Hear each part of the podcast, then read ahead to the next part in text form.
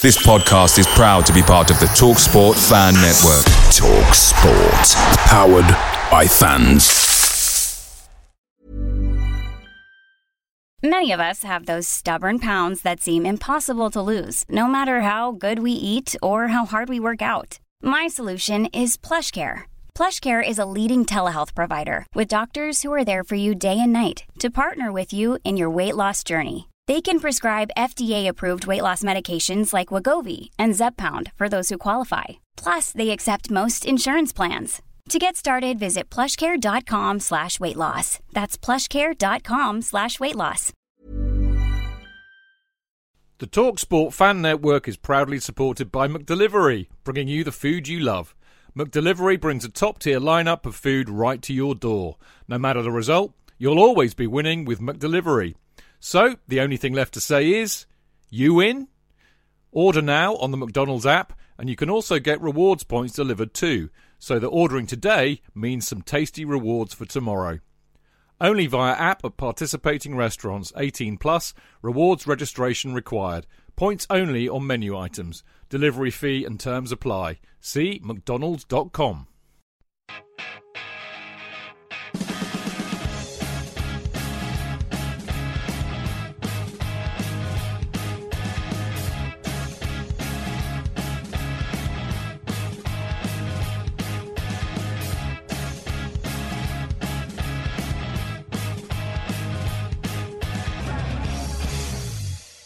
Welcome to the Chelsea Fancast, fueled by Guinness, powered by Celery, the show that is still bored shitless with the international break, indeed. Now, in the absence of meaning, meaningful football, no pithy introduction by me this week, uh, but if there's one good thing about the international breaks, then it does afford us the opportunity to invite some of Patreon and Discord members to join us for the evening and have a good old Q&A session, which is precisely what we'll be doing for the next couple of hours. So the very dull title for tonight's show is Chelsea Fancast number 842 the Q&A show, another Q&A show, which was good fun last time we did it. Now, on this very show, I have to say we have no JK.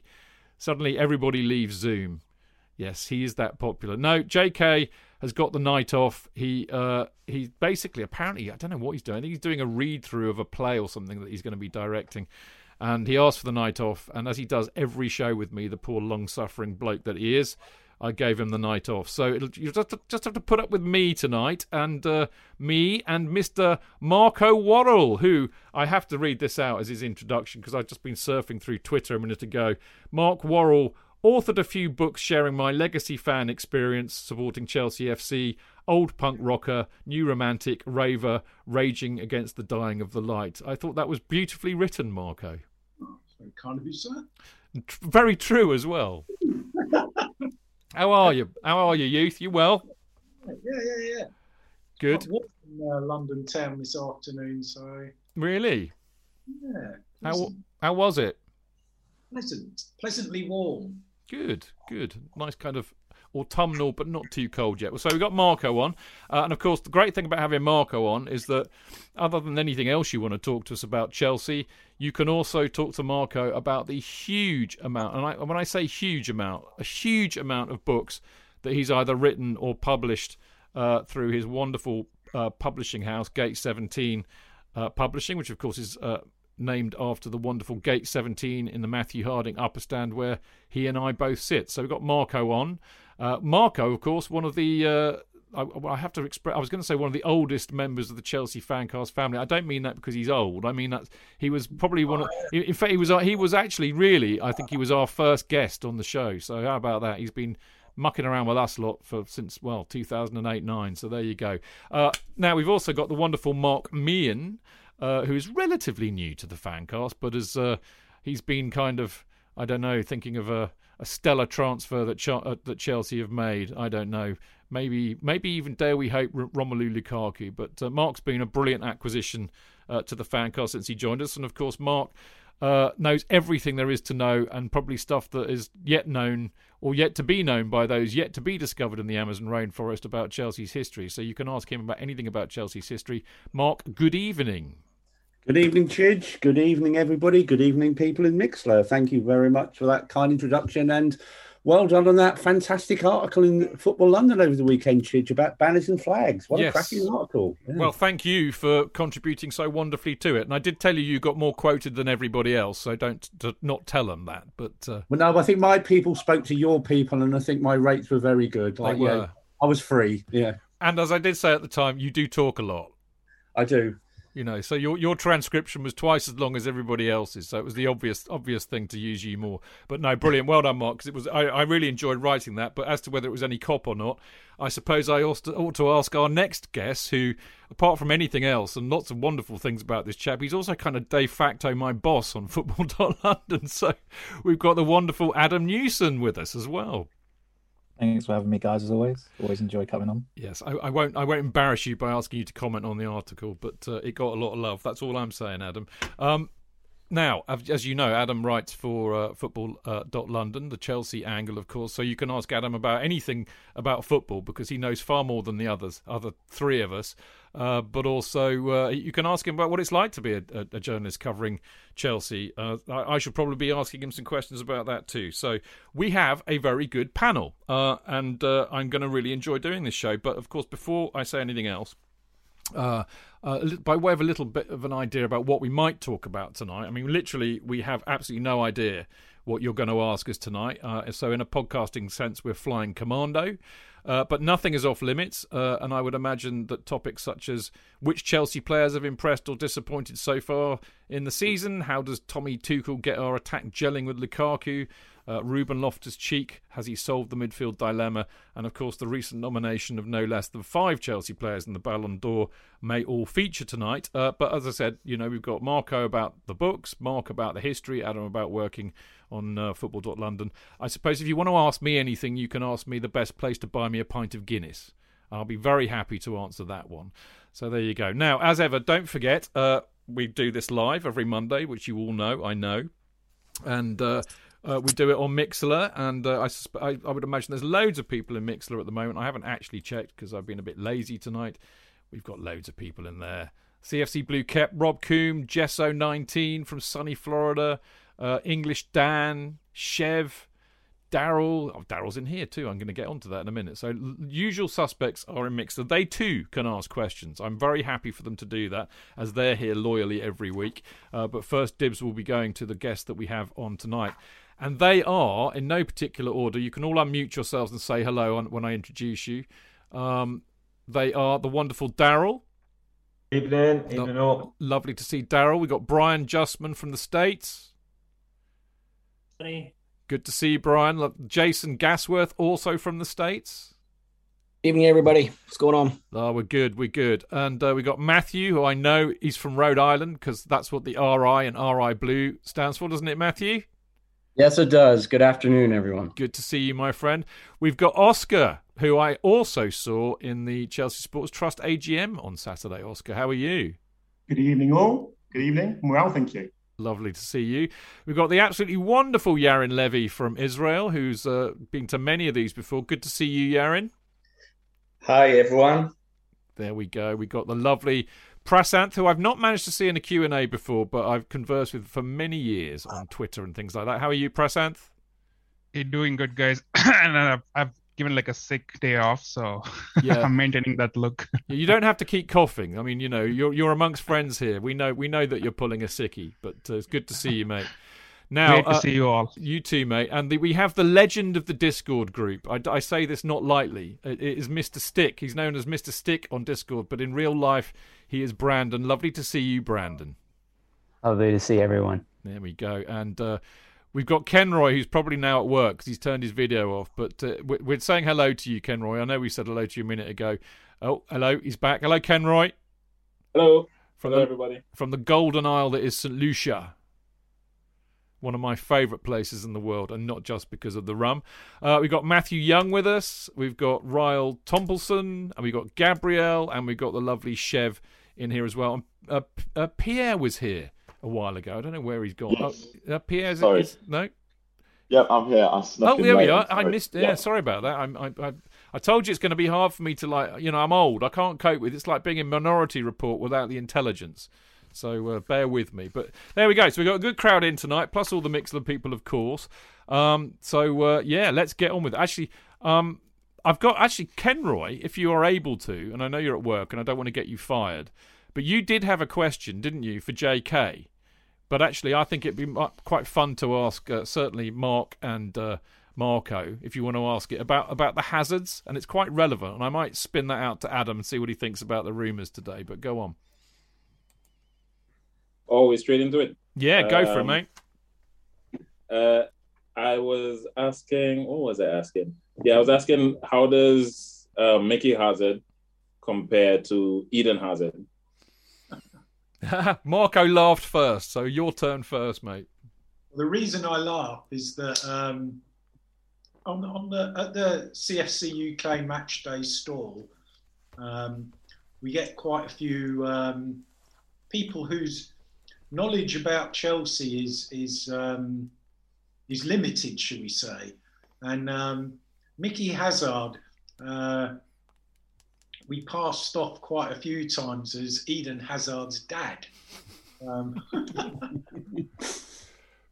which was mildly entertaining and could quite be possible in terms of timelines. I, I thought Micky Hazard was um, he was quite a decent player for us. Suspect ankles, um, yeah. They've got something in common with Eden, then. What's that? He's got something in common with Eden Hazard, then. If he's got, if Oh, he had- yeah, yeah. Yeah. I mean, he, he was, wasn't he, Mark? Um, you know, I always thought it was. It was. I mean, we talked about this on the 50 years show recently, didn't we, Mark? And uh, he was kind of. He was a bit of a kind of square peg in a round hole at Chelsea, wasn't he? Because he was kind of brought in to, to, to really, you know, try to make us play beautiful football. But it, it, it at a time when when that was a, a bit of a, a a long shot, shall we say? That time had passed, hadn't it? Really? Yeah, because we we talked about it a few times about Micky Hazard. I liked Micky Hazard. He was here for about four or five seasons, and I can't remember whether or not it was John Hollins that signed him or you know John Neal that signed him. But he mainly played under the John Hollins reign. Uh, and it was quite strange, really, because he was a great passer of ball, and you know, and, and he could sort of connect um, the defence and attack really well, and had an eye for a killer pass. But he didn't play enough football. Uh, and I, always thought the real key moment in Micky Hazard's Chelsea career, and I, I think we did talk about it on the 50 years show, is when we played the FA Cup tie up at Old Trafford. Um, and when, when you think you go back to the 80s, we were more of a cup team and we never in a shout with the league. So going up to Man United was a big thing. We bought about 10,000 up to Old Trafford because we always got excited about the FA Cup. And Hazard and Nevin were on the bench. And I just thought it was one of the most strangest things John Hollins ever did in his you know time as Chelsea manager. That if you go to Man United, the two players you'd want to have in the team because they're game changers was Hazard and Nevin. And by the time he brought them on, the, the game was done. Yeah, I think the other side as well is yeah, Micky Hazard. Yes, he, he did pick up the odd injury. You know, yeah, Pat playing the style of football he did. You know, he did get fouled quite frequently. But I think it was a real shame because you know the, the tail end of his fourth or fifth year, he didn't play a lot of football. I can't remember. You know, I think did we sell him to Portsmouth? I know we bought him from Tottenham, but I think we I think we sold him to Pompey. Yeah.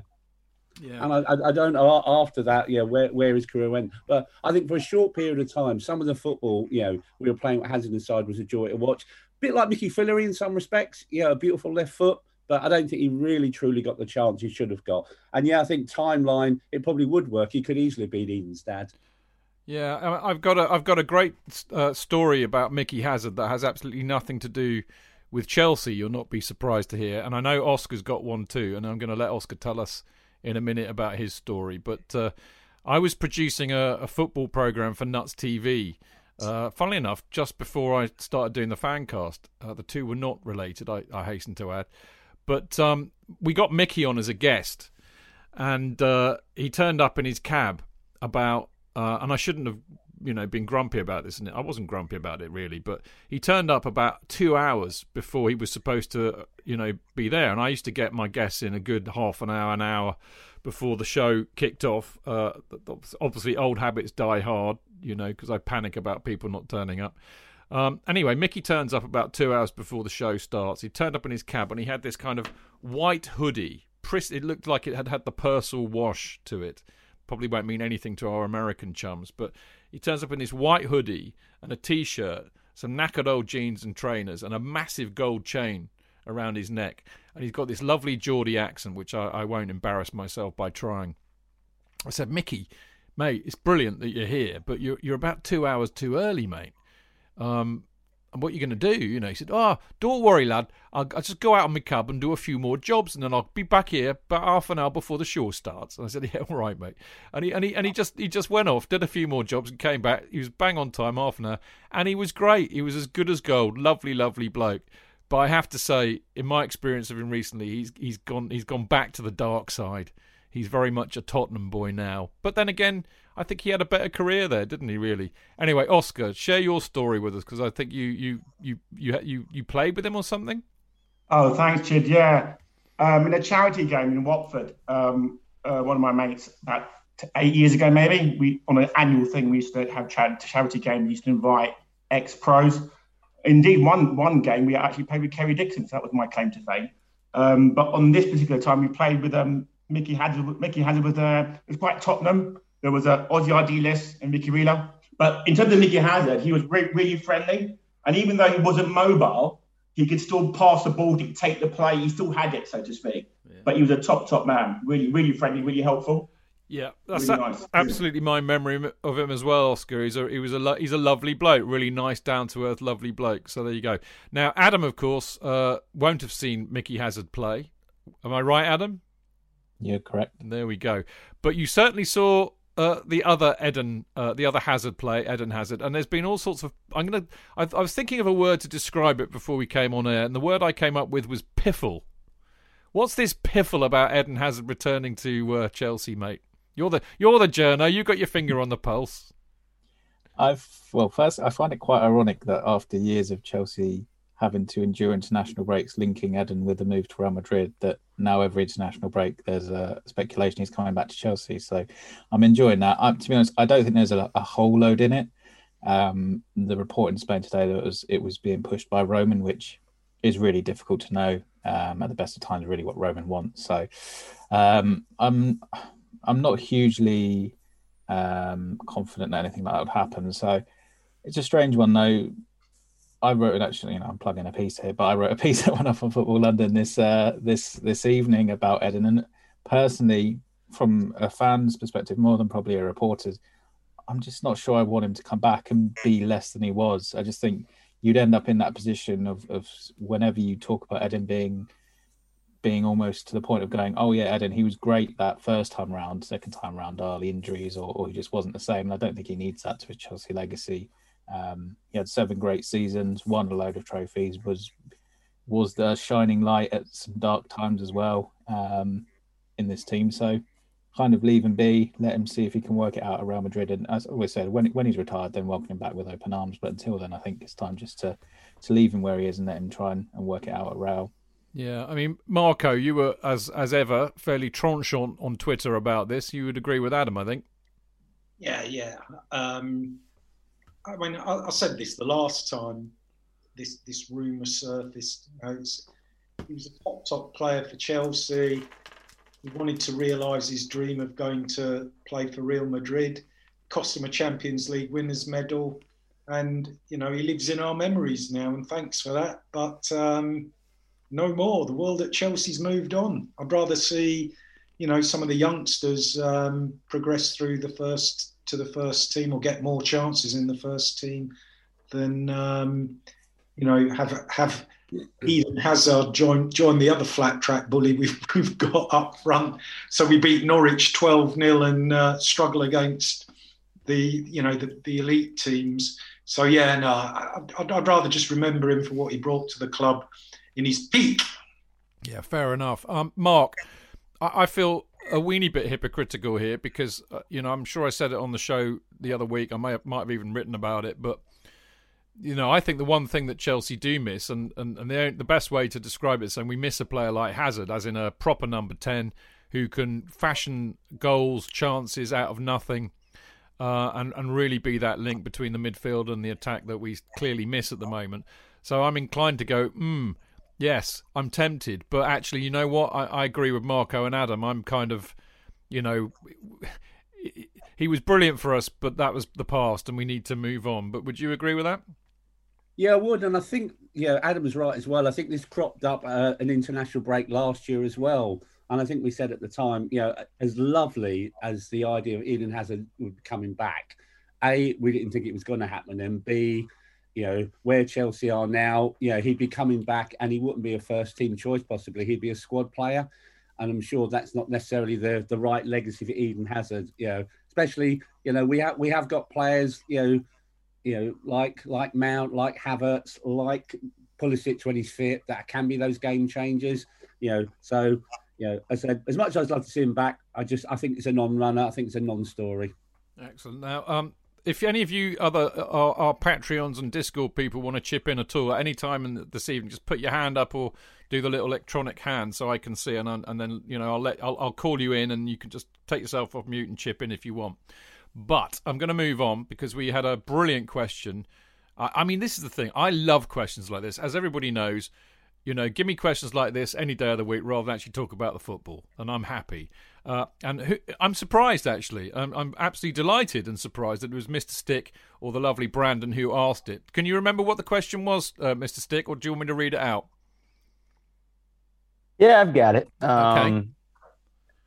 Really, I'm just interested as a statesman here in American what what the seating at Stamford Bridge is like you know, where's really good, where's not so good, where it might be rowdy, where you might get in a fight, where people will be singing, where people won't be singing, um, with an eye towards hopefully someday making it to the grounds. And, and let's just say I'll probably be in the rowdy section. So, um, I think that's a great question, actually, and you're right. I think a lot of people want to know this kind of stuff, particularly people who've never come come uh, to a game. I'm going to read the whole list out that you gave because one of them absolutely I, am going to ask them one. We could make this really, really long. So I'm going to read them all out in one go and then get the boys to answer them as they see fit. So Mr. Stick wants to know, Mark and uh, and Adam and uh, Marco, where's the loudest place at Stamford Bridge? Where are the away fans? Where might he get into a fight? That's an interesting one to answer. I've got my own particular answer for that. Where are the best seats? Where are the seats not so great? Uh, where can he stand in his seat? And where is close to the concessions? I'm going to ask Marco first. If you need me, if, me, if you need me to remind you, just holler and I'll let you know. Oh, I'm trying to remember all the questions there. Well, so first one's loudest. Okay, the loudest. Uh, when we go um, we sit in gate 17 for league games, and we we have to move um, for Champions League games um, for some weird reason related to uh, security and the TV cameras. So we always go on tour around the around the ground and sit in different places. And I have to say, um, my favourite place is the shed upper.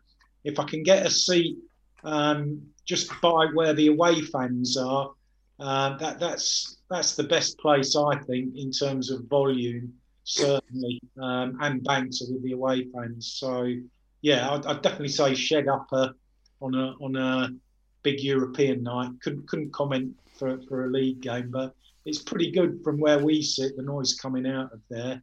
Um, best, most comfortable seats, best seats. Uh, Mr. Meehan and I watched the Leicester City home game um, at the back end of last season, which was uh, capacity restricted because of COVID virtually on the halfway line in in the uh, the West View, as it's called. Ooh. Yeah, so uh, that's quite good. And um, I think back in about 20 years ago, I was working for Siemens, who were the official mobile phone suppliers at the time, and um, they had one of the Millennium boxes.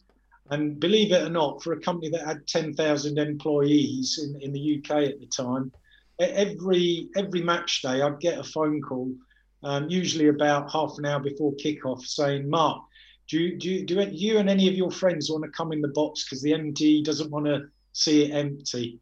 Um, so that, that, was a pretty good view from um, sort of that middle tier in, in, in the West Stand. Um, I think uh, in terms of, I don't know, where you're most likely to get into a fight. Think it depends. I think anywhere depends depends on what you say. I've, I've seen it, I've seen it go off in in sections of in, in pretty much every section of the ground between Chelsea supporters if somebody's said something defamatory about a player um, that's got the the needle of somebody watching, then it, you know there's there's usually something happens. So that that's the way it normally starts with people not getting behind the team or being too abusive. Um, what were the other questions? Which seats are not so great? Where can he stand, and where where is close to the concessions? So you can stand. Um, well, I think people stand where they want. People don't actually stand where we are, do they, Chidge? No, we're, we're all too old, mate. Yeah, so I, I do. To be fair, I do because I quite often go on the little platform at the back. So I think, I think maybe from row 14 back in the lower Matthew Harding, people have stood up, um, and, and ditto in in the shed for most games in, in the lower tier of the shed. Uh, nearest the concessions. Um, what what are the concessions? I, I don't understand that. the bar. Oh, the bar. Well, I have to say this, and I have to say that Gate 17 is perhaps the smallest section um, in in the stadium because it's the infill section uh, between the Matthew Harding and the East stand. So it came came to late to life late in the ground. It's got its own little entrance. It's got its own little bar. Um, so yeah, you, you don't have to wait too long to get served in there. So that's pretty good. Um, is that it? Was there any more? Um, where are the seats not so great? Seats not so great. I think um, the if you're at the back of the lower tier of the shed, towards um, towards that section where the players and their families sit, you can have an ob- there's an obstructed view there, um, and then if you're behind any of the the, the, the, the pillars that that can sort of affect the view. Um, yeah, I, I vaguely recall. I think sort of the, the back of the lower Matthew Harding has a similar kind of uh, obstructive view in terms of not being able to get a, a, a full perspective of um, what's going on. I have to say, uh, and I'm biased again here. I, think the view we've got is I, I, I like the view. The view in the middle of the the west stand is fantastic, but if you want to get a perspective on a game and sort of look down on it, um, and not not be put off by the fact that you you know in line with a view, you've just got kind of that diagonal view of the what's going on. Where we are in gate 17, which is the upper tier of the Matthew Harding on diagonal, is pretty decent. I'm not going to argue with that one at all. In in fact, actually, I would go so far as to say that Marco, my view is slightly better than yours because I'm absolutely on the diagonal, whereas Yeah, you're, you're a bit over. But uh, the the other joy about where I sit is I can actually, as you probably don't know this, but I can actually see Marco on a match day and wave to him, and I, occasionally I do, you know. So it's very lovely. Uh, Mark, um, what say you on these? Do you want me to remind you of the of, of Mr. Stick's very long list? I'll, I'll, I'll try my best, and if I miss any, remind me. I think it's a great question. Isn't it? Yeah, uh, and I was just thinking of all the years going. I think there's only two parts of the ground now I haven't sat in or stood in. That's the away fans. Obviously, I couldn't go in there, so I'd get thrown out. Um, and the West Middle. Um, so I've, I've covered most parts of the ground. My season ticket is in the Matthew Lower.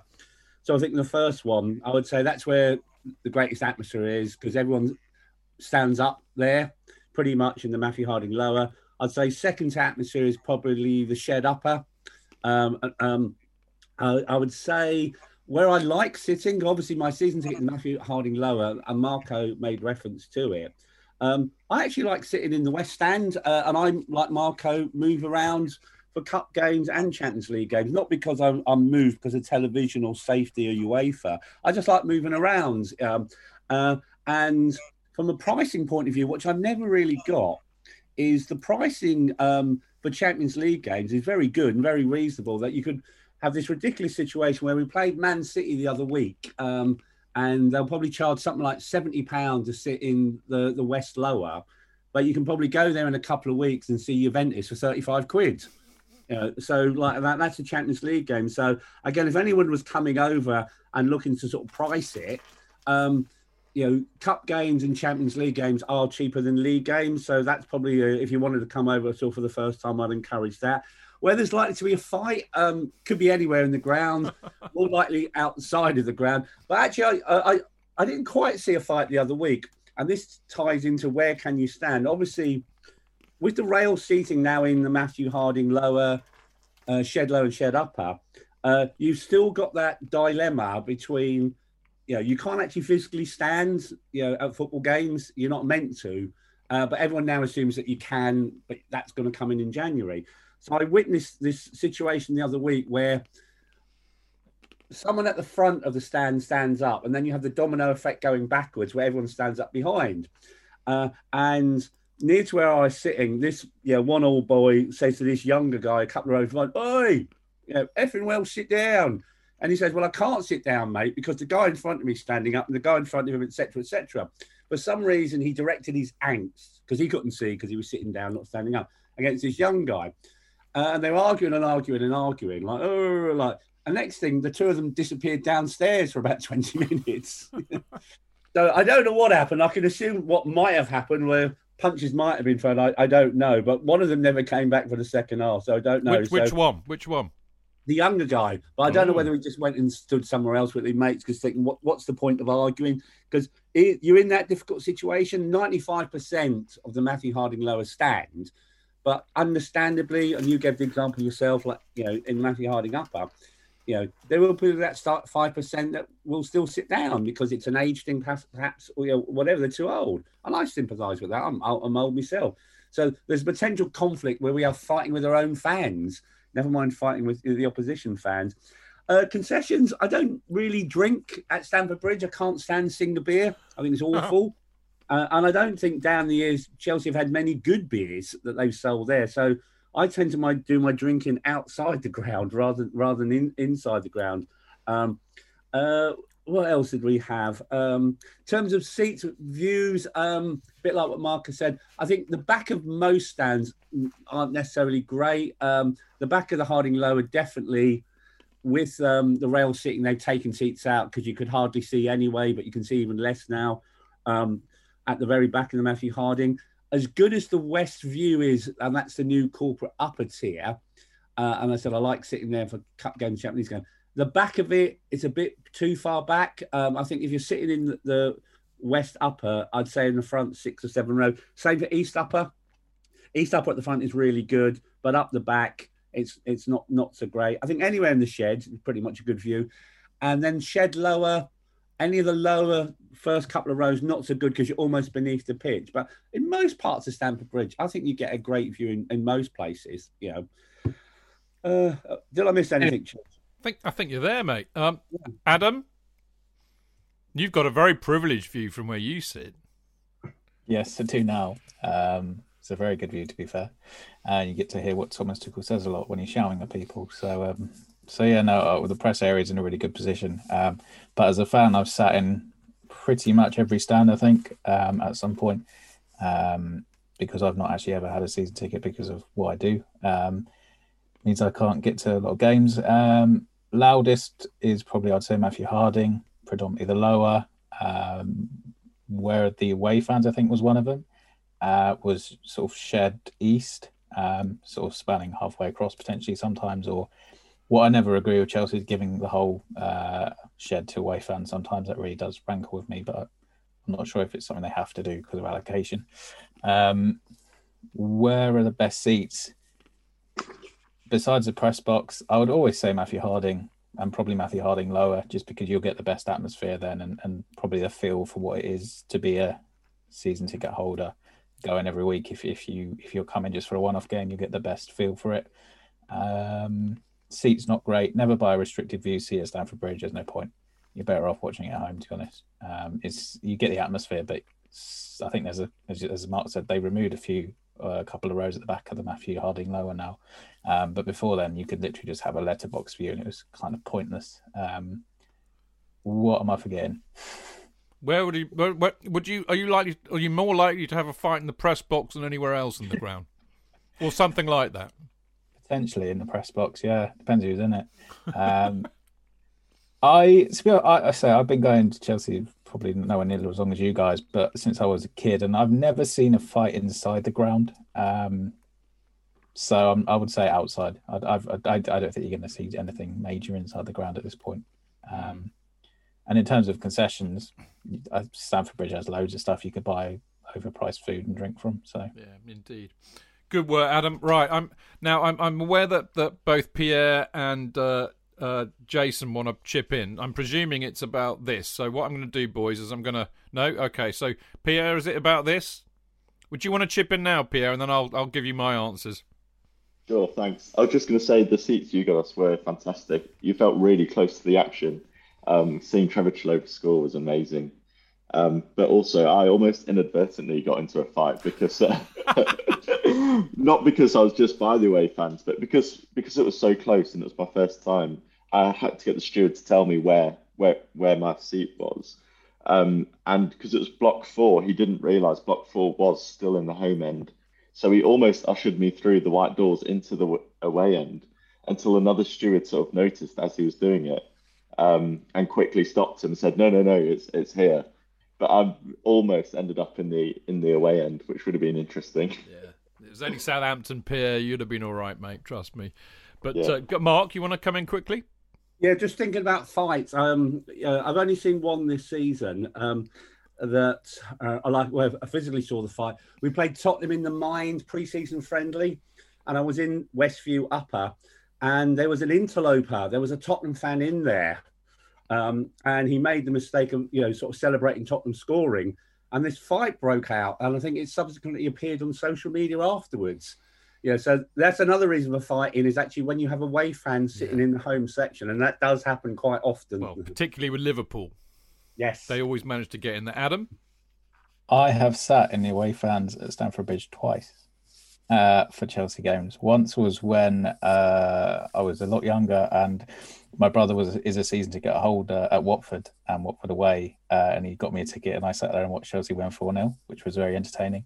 And the second one was uh, a few years ago when Chelsea lifted the league under Conte, uh, Sunderland at home. I couldn't get a ticket, but fortunately, someone I knew could get me one if I sat in the uh, in the Sunderland end. So um, I pretty much was the only one left come the trophy lift in the Sunderland and I was just sat there trying not to look too conspicuous. Um, but yeah, it's uh, you get a good view from up there as well. To be fair, so away fans aren't too hard hard hard done by. brilliant. I love that. All right, so my take on this, uh, Mr. Stick. Um, the loudest, as far as I'm concerned, is the Matthew Harding lower. Um, sorry, people in the shed, but the Matthew Harding lower is the bollocks for, for atmosphere, particularly on a on a decent game, and it's a joy to be there when when it is.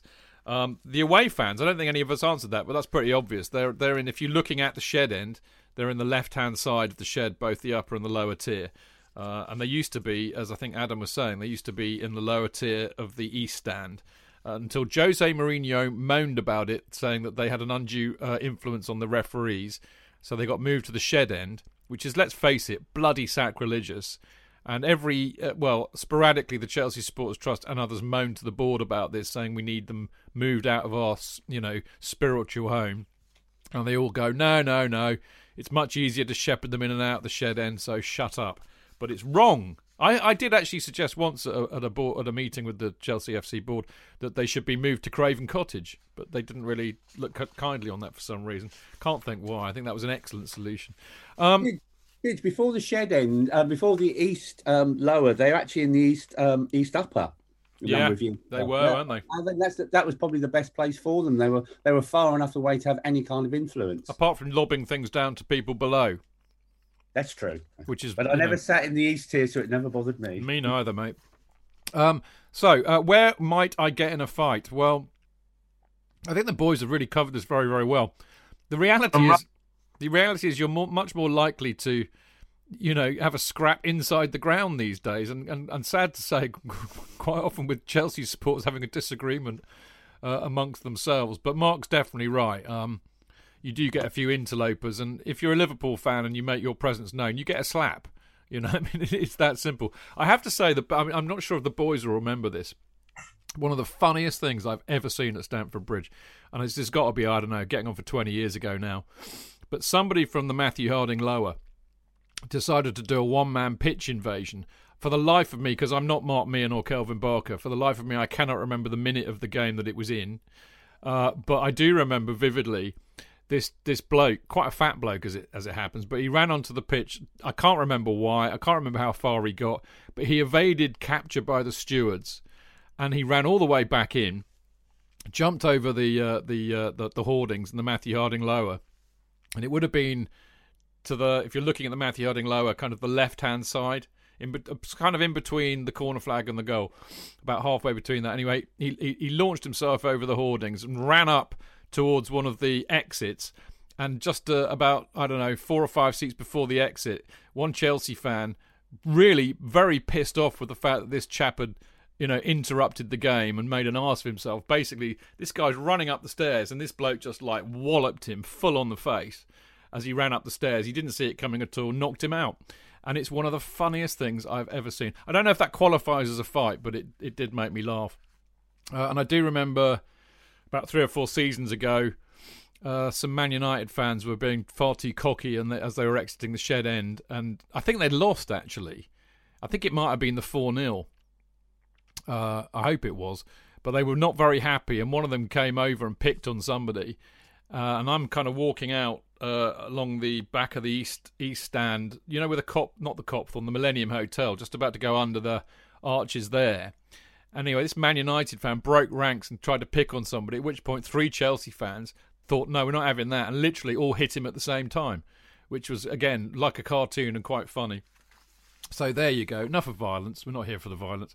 Uh, the best seats. Um, well, Marco's right. Where, where Marco and I sit, we are absolutely privileged. Uh, they are just. It's just a brilliant view. If you want to have a a kind of a top down length of pitch view, you're not going to find many seats better than where Marco and I sit. And we do, as he as he said, have our own private entrance, which is very good for turning up late when you've been in the pub for too long. And we have our own private bar. Uh, the only trouble with that is that everything that they sell is absolute shit, uh, particularly the Singha beer. But we have our own private bar, it has to be said. However, the best seats that I've sat in, um, well, J.K. and his uh, kind of weird corporate hospitality tickets that he has, he's got front row seats just to the uh, left hand side, looking at the east stand, uh, in the middle tier, uh, just above the dugout, and it's brilliant there. But I have to say, the best seat that I've sat in at Stamford Bridge. Um, my wife uh, worked for Capital One a few years back, and uh, as you know, they used to sponsor the Capital One Trophy or the or the League Cup in in old money and uh, she got to I don't know how she she said, "Oh, do you want to come to the game with me? I've got corporate tickets." I said, "Yeah, all right. You know, I'd rather sit with my mates, but as I love you, I'll go." What she didn't tell me was that she was hosting. She had a table in the directors' lounge, and the only so there were two two tables. One that Sarah was hosting, and the other where um, several board directors, all of whom I knew, were on the other table hosting the Bolton Wanderers, as it happened to be Bolton, the Bolton Wanderers directors. And I'm sitting there laughing my head off, thinking, "What am I doing in here?" And we had seats right in right in the middle of the west middle in the front. And uh, apart from the fact that the food was wonderful, it was a great view, and uh, I, I liked sitting there with the astonishing look on three of the board directors' faces of what on earth I was doing there. But there you go. So they were the best seats I've sat in. Um, again, the boys are right. There are some restricted view seats, notoriously in the shed lower at the back and the Matthew Harding lower at the back. But uh, the the one that they didn't mention, and I happened to lumber myself with a ticket here once, was right up towards the back of the east stand, and uh, behind a flaming pillar. And I literally, and this was a, this was an infamous match. This was where we lost, I think, something like five four to Newcastle. It was when Josh McEachran made his debut, and I couldn't see the Matthew Harding uh, end goal. So I basically decided that actually Chelsea had won that match three one or something because I hadn't seen any of the goals in the Matthew Harding end. But it was a it was terrible. I had no idea that you could get seats that where you literally you just had a pillar in front of you and you couldn't see the Matthew Harding end goal. Um, I mean, really, you can stand anywhere. I mean, you get you get a, you know a lot of people giving you a hard time if you stand up in the upper tiers, quite understandably. But they've got rail seats now in the shed lower and the uh, Matthew Harding lower, and although it's not yet legal to stand, nobody's going to really mind too much, particularly if everybody does it. So if you want to stand, that's where you go. I'm very lucky because I sit pretty much at the back of uh, gate 17, and there's a little platform uh, just to the right of me, and I quite often will go and stand up there. And I have to say, my enjoyment of the games when I do that is much, much improved. So I can, even though I'm old and it takes it out of me, it's much better. So I think that's about it, really. So I hope that uh, answered your questions. Now I know Jason had his hand up, so Jason clearly wants to ask a question. I can't take it down. I don't know how to take it down. Is that what the question was? no, not at all. Sorry about that. You were you were basically question, experimenting, Jason, weren't you? A little bit, yeah. I'll just I'll just stand here and do this for a couple hours. Do you I had a question for Go on. Yeah, I had a question for Adam, uh, the journo. Um, what is the rep for the club as it takes care of the press or whatever they're called over there? Is it good, bad? Do they sort you out with parking on site? I don't even know. Like, you know, there's press parking at the stadiums here in the states, and uh, food, free food, lounges, great seats. Like, how does it work over there? And and are there other clubs that are that do it better or worse? Uh, just a logistical type question. Uh, in terms of parking, I think it's incredibly hard just because of where Chelsea is in London. Like parking in London is atrocious anyway. Yeah, um, I, so I was curious where people park uh, when they drive to a game. Oh, I like, I always get a train to Stamford Bridge, yeah. except for during uh, lockdown when I could park quite easily. Um, but yeah, no, it's it's incredibly difficult for Chelsea to, to do that for the press. In terms of the press food at Chelsea is probably the best in the Premier League. Um. The spread that journalists get is quite frankly ludicrous. Um, and we're very privileged to get it every time we go to Stamford Bridge. So, um, yeah, we're, we're, very lucky. Um, most press food across the Premier League is okay, um, but Chelsea take it up to another level. There's literally just like three tables, and it's a buffet. You can take as much as you want, and um, and yeah, so in that respect, you get looked after very well by Chelsea. Um, I would say and I'm not trying to brown nose because I don't think anyone would listen. But the comms team are, are all lovely guys as well. Um, they're all really helpful when you uh, when you do need something to to to just get on to them about. Um, so yeah, it's it's it's a cool job, um, especially given I've been a fan for thirty odd years before I was doing this. So um, so yeah, it's it's great. It's great.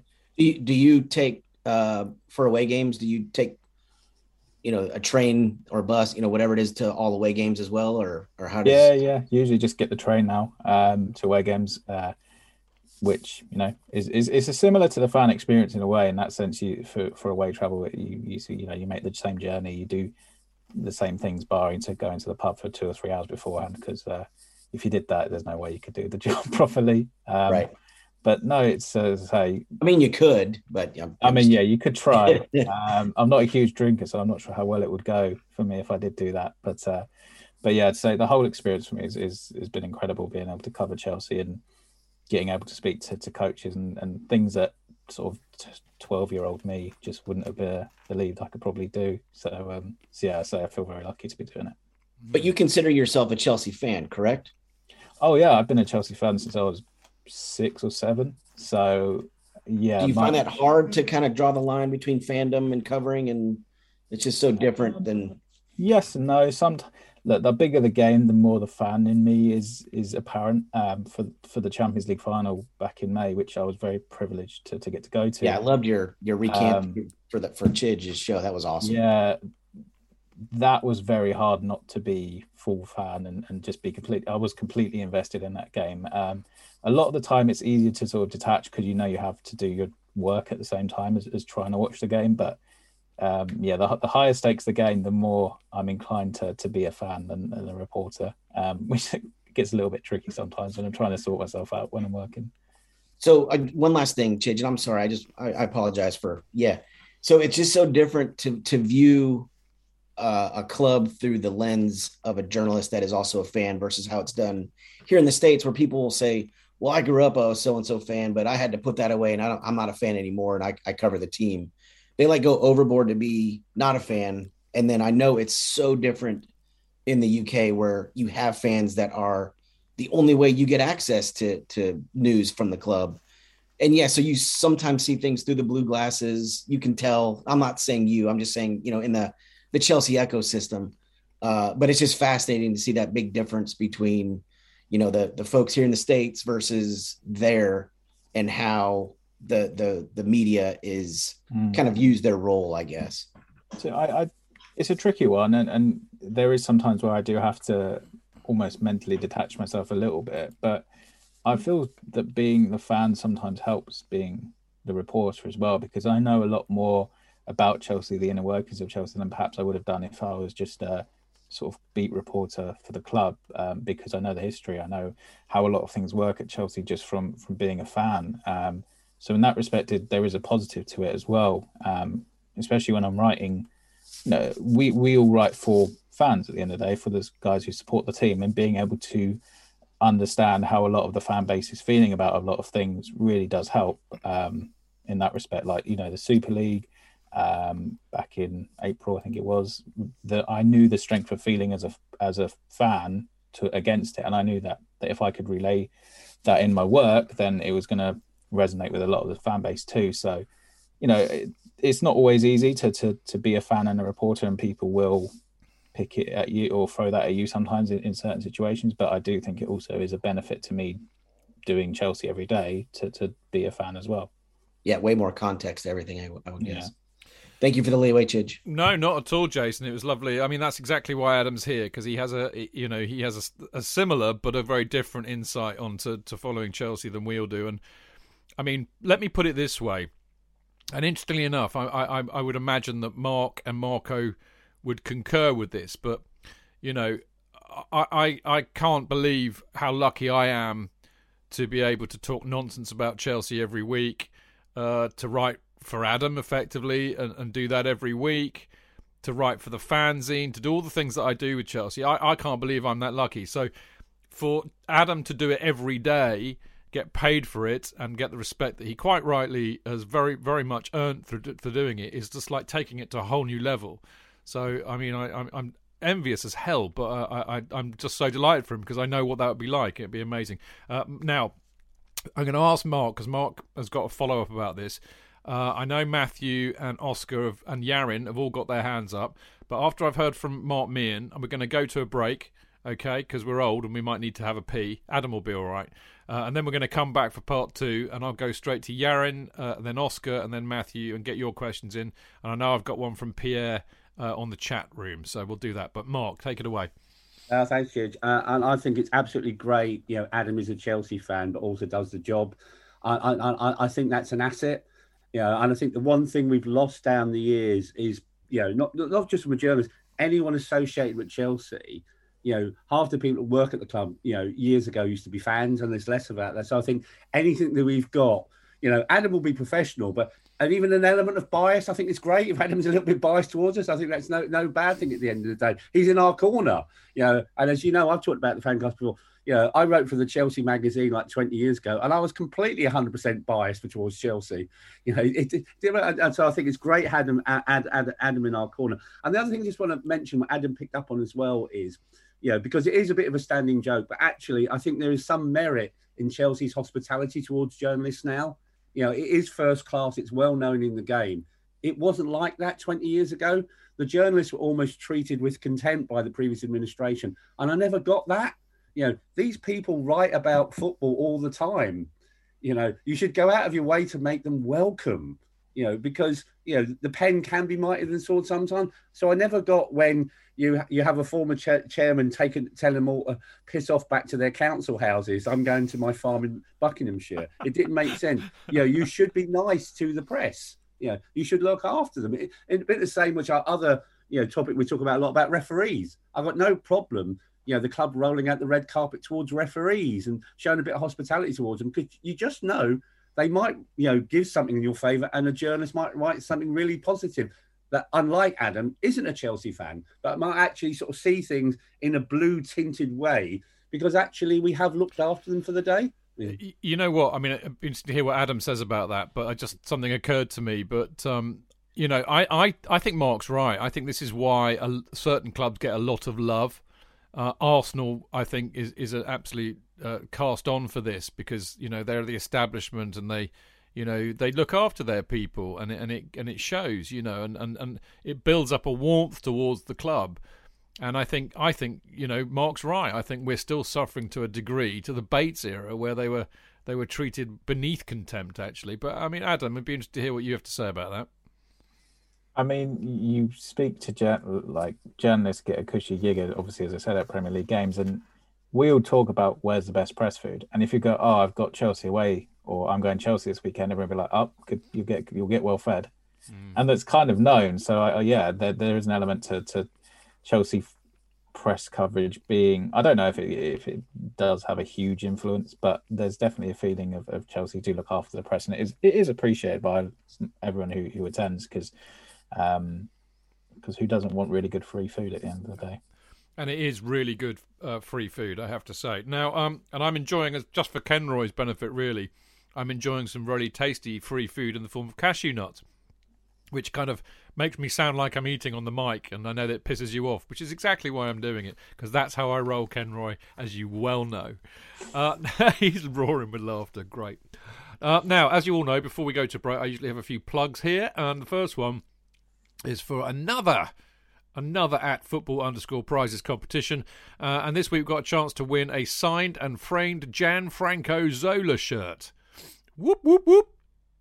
Now, the tickets are £4.95 uh, each, and the draw ends this Thursday on the 13th of October. To enter, go to footballprizes.co.uk forward slash product forward slash Zola hyphen Chelsea. Now, uh, as always, there are 99 tickets on sale, and so far, well, the last time I looked, about five this evening, 30 of them had already been sold. So get on it quick, don't miss out.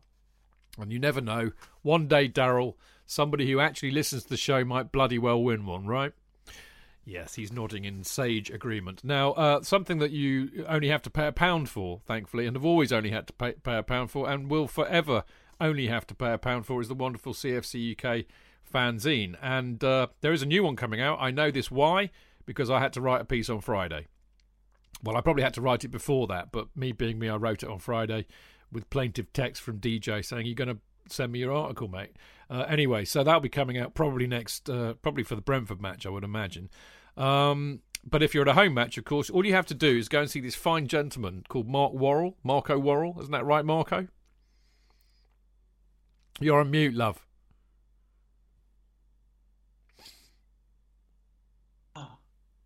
Hello. Hello. Tell us about CFC UK and the wonderful stall which you inhabit on a Saturday afternoon. So yeah, if you come out of Fulham Broadway tube station at the main entrance and cross the road, directly there you will find a ramshackle little erection. Um, and what about the stall? yeah, exactly. Uh,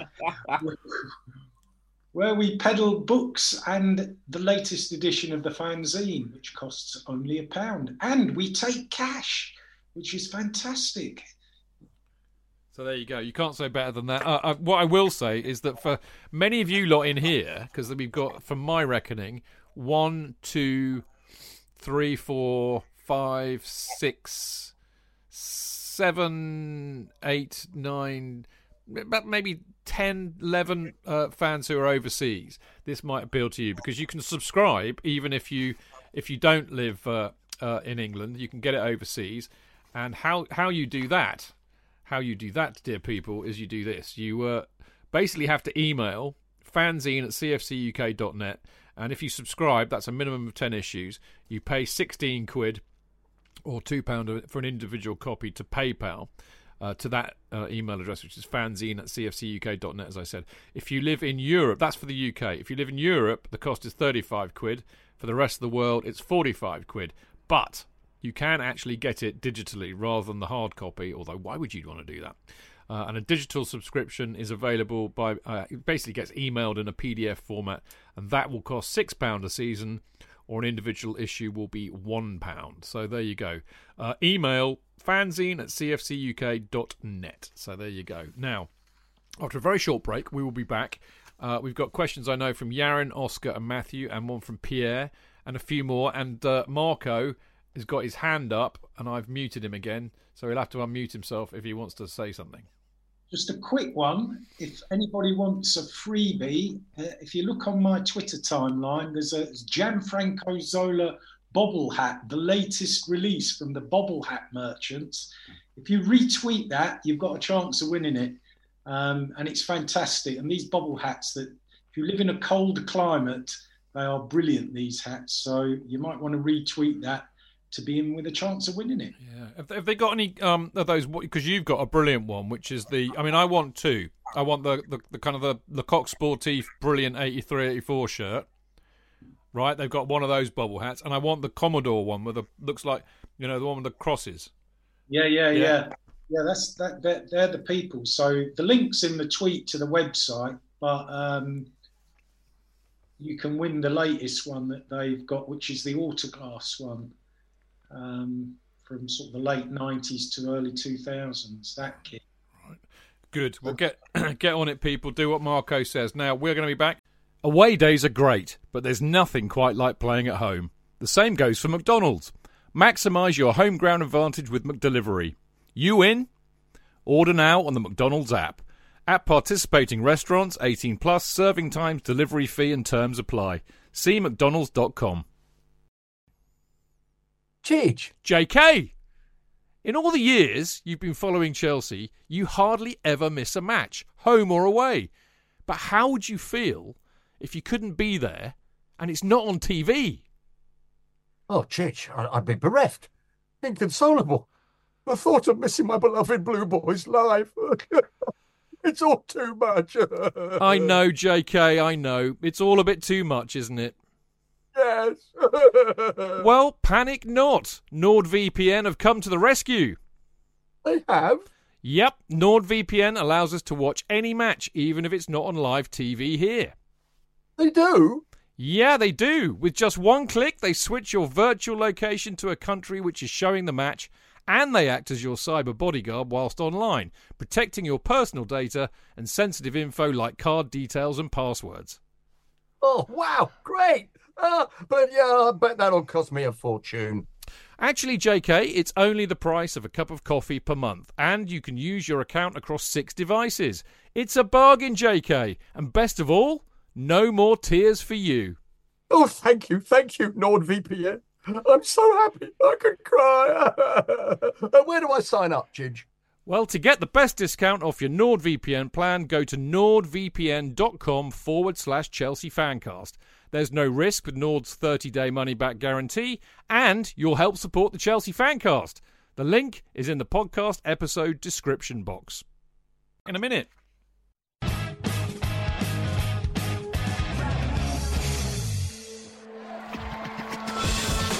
Real fans, real opinions. I'm Jason Cundy, and you're listening to Chidge and the Boys on the Chelsea Football Fancast. Total nutters and proper Chelsea. Footballfancast.com.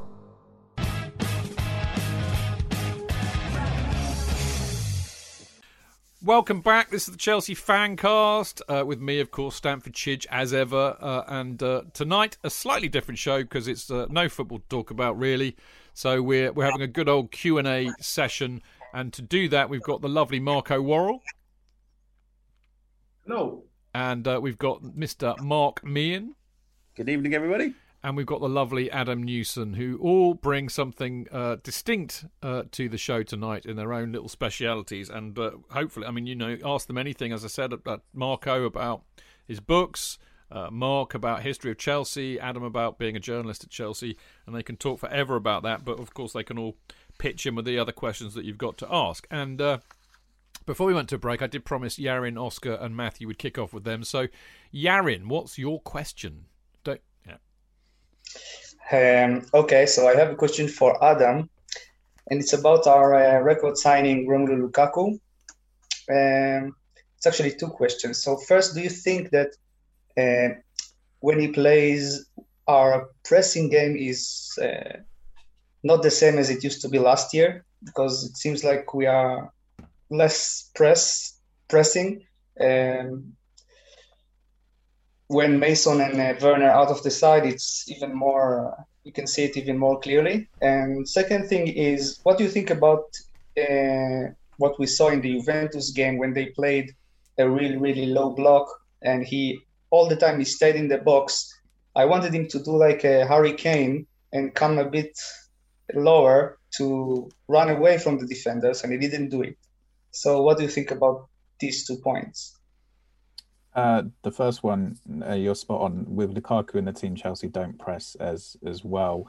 He's not gonna be. Uh, he's not going to bring the same energy as a Timo Werner uh, in that front line um, without the ball, especially. Um, you just have to look at the stats to, to see that Lukaku's pressing is, is well below that of Chelsea's other attackers um, last season and this. Um, so yeah, Chelsea do have to learn how to attack with Romelu Lukaku in their team. Um, and that kind of links to, to the second point in it's interesting that Romelu Lukaku, or, or there at least quotes have come out this international break from Lukaku saying that he doesn't like playing the target man role. He that he hates it. Um, that stationary role where you're having two defenders behind you and you're getting the ball. He doesn't like that, um, which is what he's been asked to do by Tuchel in, in the, the last few games, especially. Um, I do think Chelsea need to give him a bit more license to come out of the box and, and to, to, to play his more natural game. Uh, I think Tuchel will allow him to do that, especially in the games that are coming up. Um, Chelsea's fixture list is is easier, uh, with no disrespect to the teams that are coming up, um, likes of Malmo and Norwich, and um, those kind of sides should give Lukaku a bit more opportunity to to play his game more. Um, but yeah, there's there's no doubt there are sort of teething problems at the moment, and Chelsea aren't necessarily attacking as well as they uh, or as fluidly as they were last season anyway. Um, and they're definitely not pressing as well, um, partly because of, of Lukaku, but also obviously Mount's been out for a couple of games. And um, and yeah, Tuchel's still trying to find out the, the best version of this attack, I think. Mm. Adam, I've got a follow up to that, which is I think I think uh, you make a good point there, as you often do, about Werner and his pressing, and, and, and I can get away with this now because J.K. is not on the show, so I won't get shouted down with Werner's shit. He's a Gareth, you know, and all of that nonsense. But um, I think, and I mean, Mark, I know, will agree with me because he was telling me this donkeys ago because he had a very interesting chat with Nigel Spackman, who who covers the Bundesliga for BT Sports. Um, but I think it, you know, given what you've said, it makes a lot of sense to have Werner and Lukaku starting as a two up front. So effectively, Lukaku can drop back a bit because Werner will do all the pressing in effect, Werner will do his running. And then, you know, Lukaku can float around a bit because I don't care how good he is as, as a striker, and he is very good, that I have no doubt. But when you've got two, sometimes three players on you, and also, here's another thing, you know, and I remember bizarrely Rio Ferdinand talking about this, I think it was after the Arsenal game and he was saying, "We see the trouble with Arsenal is they're shit." Basically, that was his technical analysis. But he said what they're doing is they're not they don't have a midfielder who is blocking off those passes to uh, Lukaku from midfield, where he can have his you know back to the striker and turn them and roll them. And he was absolutely right. Arsenal spent the whole day just not doing that. And since then, teams have picked up on that, as we all know they do in the Premier League. And nearly every game we've played since, they're blocking off that supply. They're just getting 10 yards in front of him all the time and they're stopping that supply. So I think, you know, having him just purely as a target man with two, maybe three defenders and a midfielder blocking off the supply is not going to lead to a very happy Lukaku. And I think having Werner there will really help. Would you agree? Yeah, I do. And I think that's why we've seen Tuchel try a, a what would be a 3 4 1 2 in a lot of games this season, be it with Havertz further up alongside Lukaku or Werner. Um, I did quite like the the three that the Chelsea started against Southampton with Werner, Hudson Odoi, um, and Lukaku. I think someone like a, a Hudson Odoi um, or Christian Pulisic, if he if he could stay fit, their ability with the ball would create space for someone like Lukaku as well, just because they drag opponents towards them uh, with their dribbling. Um, that pulls a team to one side faster than necessarily with, with someone like Kai or Mason. Um, that being said, if you go with a Werner Lukaku two, then you've got four guys potentially for, for the 10 um, in Mount and Havertz Ziyech and Pulisic. You could throw Hudson Odoi in there as well because he is very, he's good centrally. Um, or, or, at least he was at the youth team. He could play there. Or, um, even, or even Eden Hazard, mate. or even Eden Hazard, um, if he if he was at Chelsea and not injured. Um, so I, I, think we'll see the Lukaku Werner partnership uh, in more games going forward, but it's kind of it's a problem for Tuchel trying to get all these guys into his team and, and try and keep everybody happy, um, especially when they're not always playing well. But also, there's the flip side of you like to have some consistency in that front line to build relationships. I think this is the problem that Tuchel faces. He's got so many options there. He is trying to rotate all the time to keep everybody happy. But there's a flip side saying, well, if you played two or three lads in the same position for three or four games, you might actually see some some understanding there. Um, so yeah, it, it's not easy for Tuchel to solve. Um, personally, I, I thought for a while Chelsea are probably carrying one attacker too many. Um, who you would maybe want to sacrifice in January is, is a bigger debate. Yeah, it's a good one that, and uh, as the great legend himself, Mr. Kerry Dixon, always says whenever I speak to him, he said, "Ah, exactly what you said, actually, Adam, is that you know they need time to gel, they need to work out. I mean, it took him, well, apparently, as Marco and Mark both know, it took it took a scrap uh, in the dressing room afterwards with him and Speedie to work out how they could actually play together, and and a and a, and a word in Pat Nevin's shell like." To clarify it. So it, you know they do got they've got you've got to play them together. Like it's like the defense. You know we say the same about the defense. So why on earth don't we say the same about attack? So yeah, good answer. I hope that answered your question, Yaron. Um, Oscar, unmute yourself, mate. There you go. Top man. Good evening again. Good evening. And well um, done. By Um, the way, Oscar, before we start on your question, I have to say well done for your performance in the Prem Predictions League the other week. Look at the smile on his face. Oh mate, yeah. You you and whooped our asses, man. and just to blow smoke further up my rear, I only started in week two as well, my friend. Really? There you Oh God! Don't rub it in, mate. It's bad enough already. You know. Good God. Um, by the way, it's been great listening to the fan cast all these years, guys. You're doing a great job.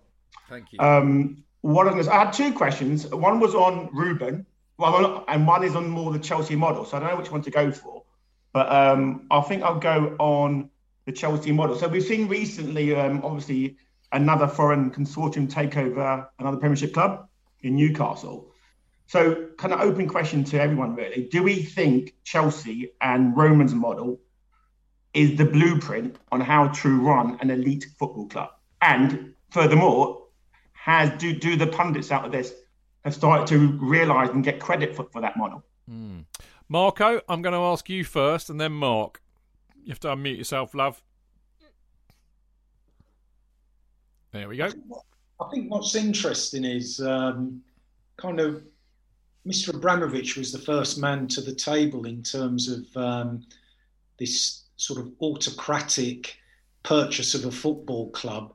Uh, and, and to be honest, it's kind of uh, the focus has really been on on Chelsea um, as a standalone project. I know I know we've had tie-ins with with loan deals with cl- with other clubs, but if you look at the template, for example, Manchester City have, where they you know own football clubs in in America, in Australia, um, and are kind of building like a blueprint for, for global domination. What I like about the way Mr. Abramovich does things is it works. Um, so he decides it's not working. He decides when it's time to change the manager. People get upset. Everything changes, and we win some more trophies. And if we don't, he puts his hand in his pocket and uh, munificently bankrolls the purchase of um, Romelu Lukaku, for example. So I, I think that um, you know I, I, think that we we are still quite unique as a football club in terms of the the way that we operate. Um, to the envy, I think, of supporters of other clubs and and, and owners as well, who who just can't seem to grasp um, how, how we've done it. I think the one huge um, legacy that, that that perhaps we've got now is that investment in Cobham um, from a financial perspective is is paying dividends. I know we throw our arms up in the air at the youngsters being sold off, but at least they've all got buyback clauses and they can't all play for Chelsea. I mean, we've got enough problems with all the players we've got at the moment, shoehorning them all in as, as sort of Adam will be well on top of in, in his job. Um, so, you know, for me, I I like the way Chelsea's run. It's taken a while to get used to it. I think we've got the best owner in in club football. Um, you know, I think Marina does a fantastic job. The Petr Cech um, acquisition and the role he's played. You know, you look at Edouard Mendy, how influential he's been in Chelsea's success. I just think, you know, Chelsea are unique um, and it's great and it works. And, you know, long may it continue. Thousand year reign, mate. Was it? Was it that Nero wanted anyway? Uh, another famous Roman emperor. Anyway, uh, Mark. What have the Romans ever done for us? Yeah. Well, what for the roads and the sanitation? No, um, I couldn't agree more with Marco. It shouldn't work, but it does. Uh, and it's been sort of like rolling on now. It, it will be coming up to a 20th anniversary soon. Uh, and I think over time and history, I think more and more, I think there'll be more begrudging praise towards Abramovich and the way he's run the football club. I think as years go by, and I think you'll see, especially, and I, was having this conversation at Wealdstone on Saturday. I thought people, you know, and it's always in Twitter, people are losing their shit about Newcastle like last last week. Oh, they're the richest club in the world. I said, so what does it matter? You know, you can be the richest club in the world, but you need to run the football club in the right way. You need to have the right owner. You know, there's countless clubs that have got more money than Chelsea now. And I've always said there's only four trophies. Yeah. And there's less trophies in Spanish leagues, which also have had a high amount of investment you know, etc. Et French leagues, PSG, for example, there's only four trophies, maybe three trophies for PSG, you know, and not everybody can win them. So you look at the Premier League now, you look at all the variety of rich owners, many of whom have got more money than Chelsea have. But who's top of the league at the moment? Who's champions of Europe? We are, you know, so you know the Chelsea model works, and some of these clubs, you know, good luck to Newcastle. I'd quite like them to see them win an FA Cup. I've got a soft spot for them. No, but, may, maybe a League Cup, Mark. Come on, let's. Well, maybe a league. Yeah, maybe league. Maybe maybe a Zenith Data Systems Cup if, if we brought that back. Or yeah. Well, uh, they've already won the Texaco Trophy. To be fair.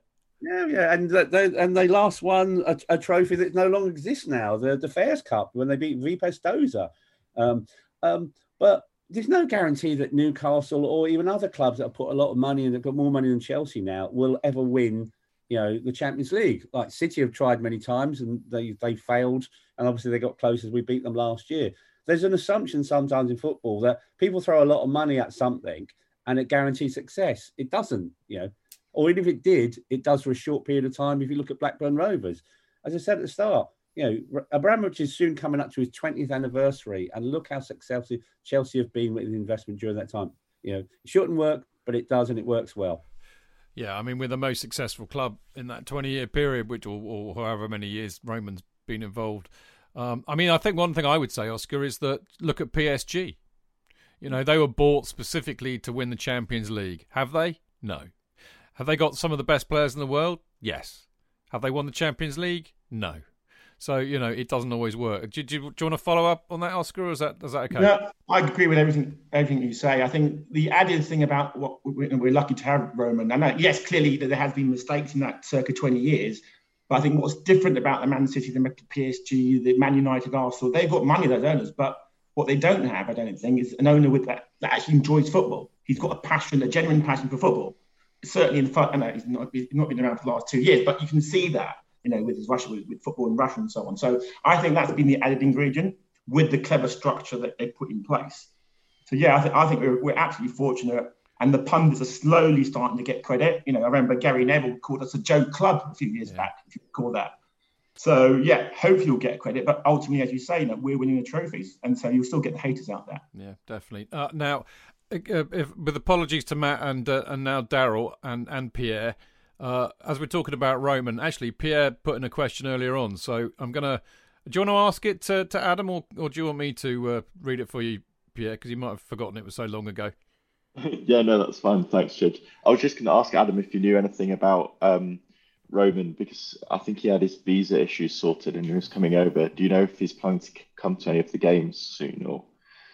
Uh, the word from around the club is that he may stop in at Chelsea at some point. Um, obviously, with Roman, it's very, very difficult to, to know what he's going to do. Um, just a, as an aside, I, when I uh, spoke to Sebastian Kneissl, who uh, is Chelsea's first German player for a feature I did, he uh, he said that when Roman first started rocking up at Harlington, he would arrive. There would be four limos that would arrive, and you would never know which one Roman was in, and they would have to take a different route to training ground every day. Um, so that's the level of of a secrecy Roman at least used to have. Um, so it's going to be very difficult for, for me to know exactly what he'd be doing.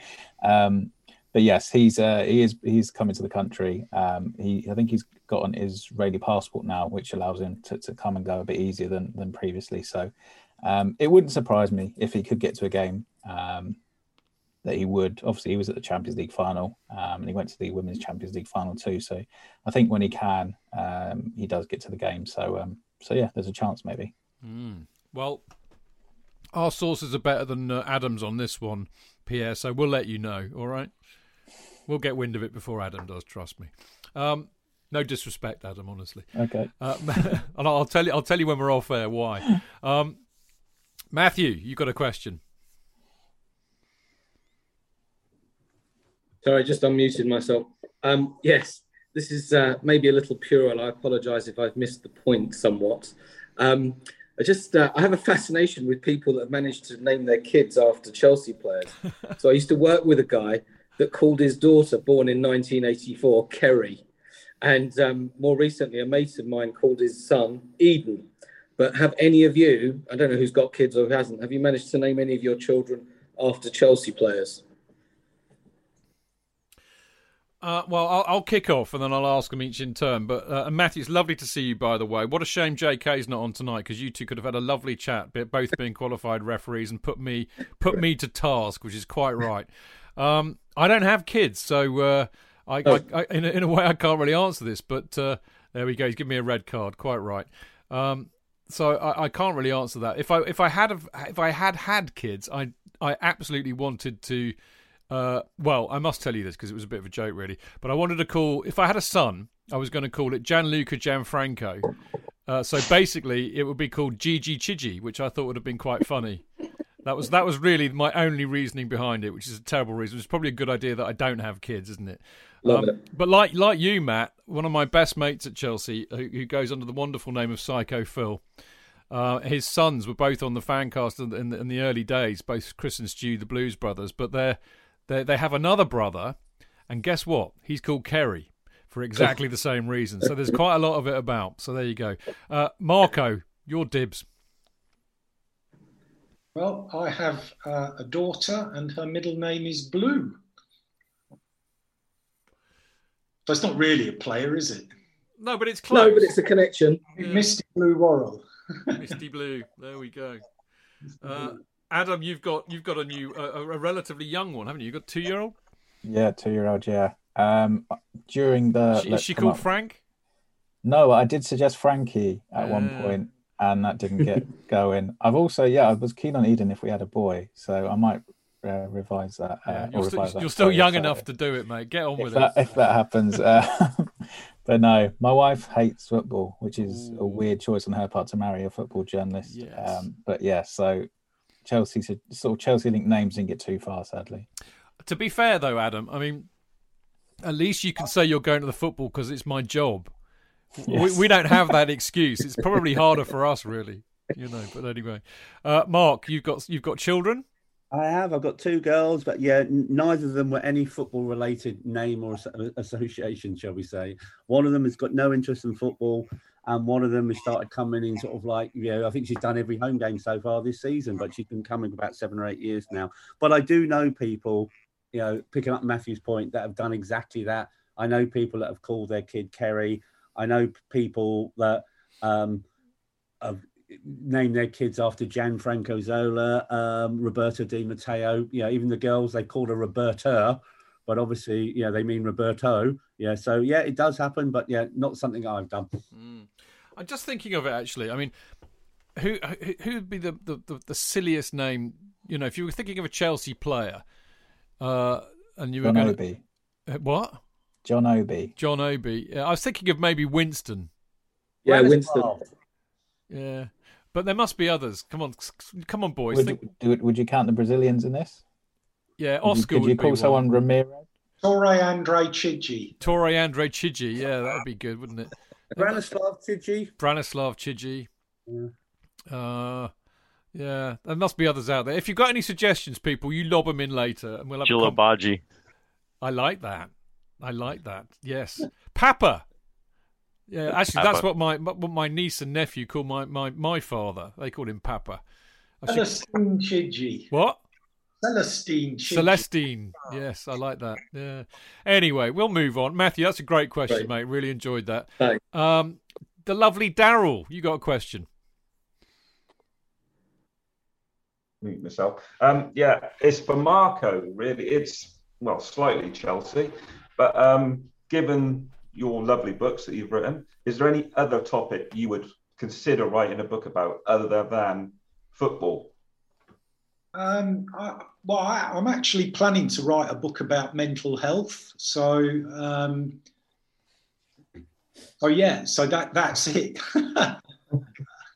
Yeah, that's yeah, that's fine. That's that's what I was just interested in. If you had anything you were If- real passionate about. I mean, the- the other thing that I would consider writing, just completely away from football, would be something related to music. Um, but I've kind of like in the novels that I've written, I've always sort of merged the two together, sort of music and football, popular culture, that kind of thing. Um, it's kind of difficult to get away completely from from football, but uh, but yeah, if I if I did, it would be either just a music, strictly a music book, or as I, as I am writing something to do with mental health. Yeah, very nice. Thank you. Uh, yeah, it's a you know. That, yeah, I was gonna. I was just thinking actually, Mark. If you're writing one on mental health, I, I can kind of maybe return the favour and, and be your editor on it if you want. Well, you could yeah. Yeah, I could, I could, uh, but I, maybe, maybe I should pull my finger out my rear end and del- actually deliver the one that uh, we agreed upon. What seems like eons ago. I'm just going to blame Mark and Kelvin. All right, that's that, that that's my that's my get out at the moment. Plus the fact I thought of I've thought of another two good book ideas actually this week, but maybe I should walk before I can run, or something like that. Now, earlier on we had a, a question on Discord uh, from uh, uh, well, thing about you lot on Discord. None of you really use your bloody real name, so I don't know who half of you are. So the, for, for all I know, you might be in here, but uh, this is Gellen Hahn, and uh, they say. One thing I've wondered, you this is a great question. This is up there with Mr. Stick's question from earlier on. One thing I've wondered, you've you've talked much about your rituals before and after you go to the bridge. Do you have any rituals when you're at home watching the game on television? Now, see, that is a brilliant question. Uh, Adam first. Uh, no, I don't. Not anymore. Um, I remember during the Champions League run of 2012, I'm pretty sure I wore the same hoodie for every game uh, during that because I was weirdly superstitious about it. But no, other than that, I, I don't have any sort of pre-match rituals now, apart from trying to keep my daughter entertained uh, and settled for the next couple of hours so I could watch it in peace slash work. Hmm. Uh, Mr. Meehan, what say you? No, none whatsoever. No, literally, if it's on, whether it's on a Saturday morning or Sunday, and I'm not at it because you know I'd either be at the bridge if it's a home game. No, I just switch it on and watch it. Yeah, Mm. no, no ritual. Yeah. Yeah, Marco. Sorry, I missed the. The question. Yeah. Do you? I mean, you know, we, we often talk about the rituals we have when we go to the game, and as you well know, I I, I cannot go to Stamford Bridge without popping in and saying hello to you on the stall. Yeah. For fear that we might lose if I don't do that, because this this has been proven in the past when I haven't and we've lost. Uh, so we all have our rituals on a match day, but what about when we watch it at home on TV? Do you have a ritual around watching it on the TV? No. No. I, I, all, all, what I very rare, I generally tend to watch. I'm watching football on the telly or Chelsea on the telly, I watch it at home on my own. I just find it. Um, I do go over to the club quite a lot and watch it there. This is this is the Sports Club, which has a fantastic bar. Um, but I just find it too much of a distraction, and you know, you get all the clever bods who who don't who just slander players. I just I gets my back up quite a lot, so I prefer to watch it watch games in my own company if I'm not at the bridge. Yeah, I, I concur. I have absolutely no ritual whatsoever. I mean, as as as everybody knows now, who's been listening to this show for long enough, they know that I am the laziest supporter ever. I mean, you know, th- these two, Mark and Marco, and I dare I say it, Adam as well, put me to absolute shame. Um, so in a way, watching it on home during lockdown was a godsend to me because I didn't have to do anything. You know, just, like you know, stagger downstairs and watch it on the TV about a minute before kickoff. You know, um, but no, I don't have any ritual at all at home. Um, I hate watching football on, on the TV. I particularly hate watching Chelsea on the TV at home. I have to watch it on my own in the equivalent of a padded cell. Uh, and I, I find it I find it bordering on the unbearable because and this is a weird thing and I don't know the others might might have something to say on this as well but for some strange reason which is complete bollocks obviously but when I'm there I, I feel that I can have some influence on proceedings which of course is absolute nonsense but I genuinely feel that I can affect things because I'm there and maybe maybe uh, Nemanja Matic might have heard me shout out, "You long lanky streak of piss! Why don't you do this?" or whatever, you know. But um, I, I really did do that actually. Marco probably heard it from from where he sits, but um, of course at home I feel completely and utterly powerless, and I hate it. You know, my therapist will tell you, but being powerless is one of my buttons, and I and I particularly feel this very keenly when I'm watching Chelsea on TV and I really don't like it. And I have to say, it's kind of the, the experience has got even worse. Uh, now, you know, we've all got our phones with us, and I find myself, you know, getting distracted and going on Twitter and saying what outrageous things people have said there, or, or you lot in Discord, who I love, completely different from Twitter, and then I get embroiled in an argument with Mr. Stick about some tactics or something, and you know, and it distracts me, and it's, it, I, f- I find it a really horrible experience watching Chelsea on uh, on the TV. Maybe what I should do, in uh, Daryl, is uh, is to actually have is to, not not Daryl was it? It was Gellin who asked this one. Maybe what I should do is actually do some rituals. You know, maybe I should go and visit the local pub before, sink about six pints of Guinness in forty five minutes. Um, find a uh, find a weird neighbour who I can tarry with a while, Marco, uh, and, and then and then stagger in and sit in my chair, and then stand up, stand up behind my seat, and hurl abuse at the TV for 90 minutes. Maybe that will, you know, help the experience, but who knows? So there you go. Now, I, I do believe, Pierre, you have another question. Am I right? Is this one about the youth? Yes, thanks. Sorry, me again. Um, I just wanted to ask you, Adam, particularly about the youth. Um, is there anybody that you think would will be able to get a chance of getting a run of cup games? I, th- I was thinking, especially as we have such a bloated squad now, we've got the likes of Ross Barkley getting on as the impact subs. Um, is there anyone? I was thinking also of Javier Mbuyamba, the guy we signed from Barcelona at the beginning of last season. Is there any chance he could get some minutes? And uh, Jude Soonsup Bell, I've seen him coming through. Have any of them got a chance, or is there anyone else we should be keeping an eye on? Uh, as you say, I think it's going to be difficult just because of the size of the squad now. I think it's like 27 players or something Tuchel has to call upon. Um, but at, at, the end of the day, and, and a coach can always find minutes for young players if he truly wants to, to give them to them. Um, Mbuyamba was on the bench against Villa in the Carabao Cup, so maybe there is a, an element to that. I know he's again working with the first team during the international break, um, as of, of, quite a few of the lads. Um, Bell, I think it might just be a bit too early for him. He's still very young. Um, someone who started the season very well uh, for the dev squad is Harvey Vale, um, and he might be worth keeping an eye on. Um, the only thing for him is that he, he's sort of a number ten slash uh, slash midfielder, and Chelsea are pretty well stocked uh, for those. Um, so yeah, it, it's it's hard just because we say that the squad depth Tuchel has, the quality he has, trying to keep everyone happy is probably forefront of his mind. Um, but as we all know now, there's a lot of quality um, in the ranks at Cobham, um, even though a lot of sort of what you'd call standout young prospects did leave this summer, in the likes of Anjorin and uh, Louis Bate and Livramento, obviously. Um, but there is there is still a lot of quality there, so it's kind of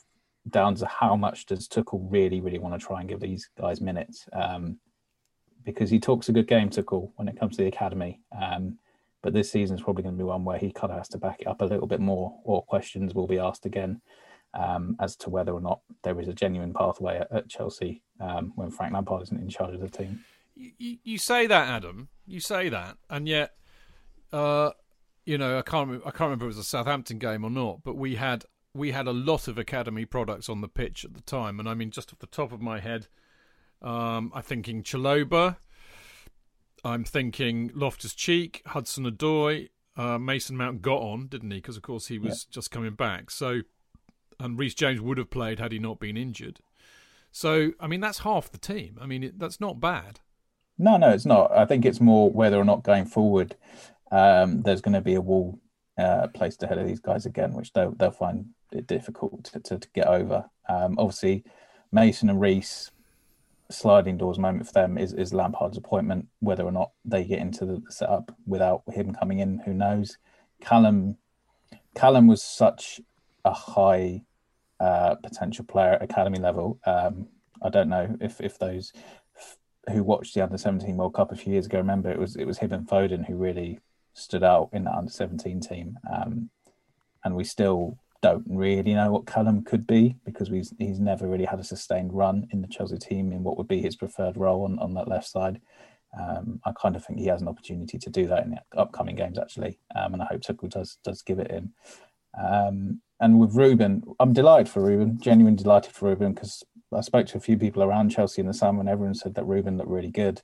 Was looking back to his best. Um, I know a lot of Fulham fans don't like him because he didn't go and keep them up basically.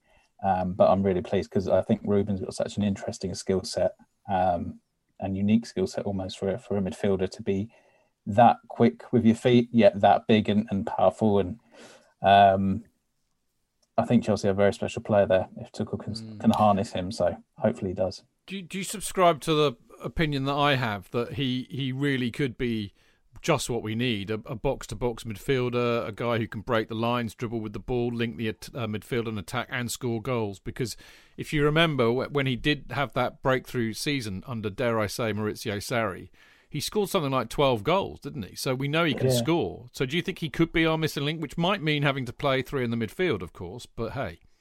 Just very quickly, I think he was actually our third top scorer behind only Pedro and Hazard, which is yeah. astonishing. And yeah. he didn't even play a crazy amount of games. He forced his way in under Sarri. Sorry, I no, no, no. Please do, Pierre. That's a really good point, mate. Adam. I think he could. I think it's again. It's like you said, Chidge. If he if if he plays with the midfield three, then Ruben offers something very different in terms of a, an actual goal threat, um, which Kovacic and Jorginho and uh, and N'Golo don't. Um, but I think it will be dependent on whether or not we see a three in a two.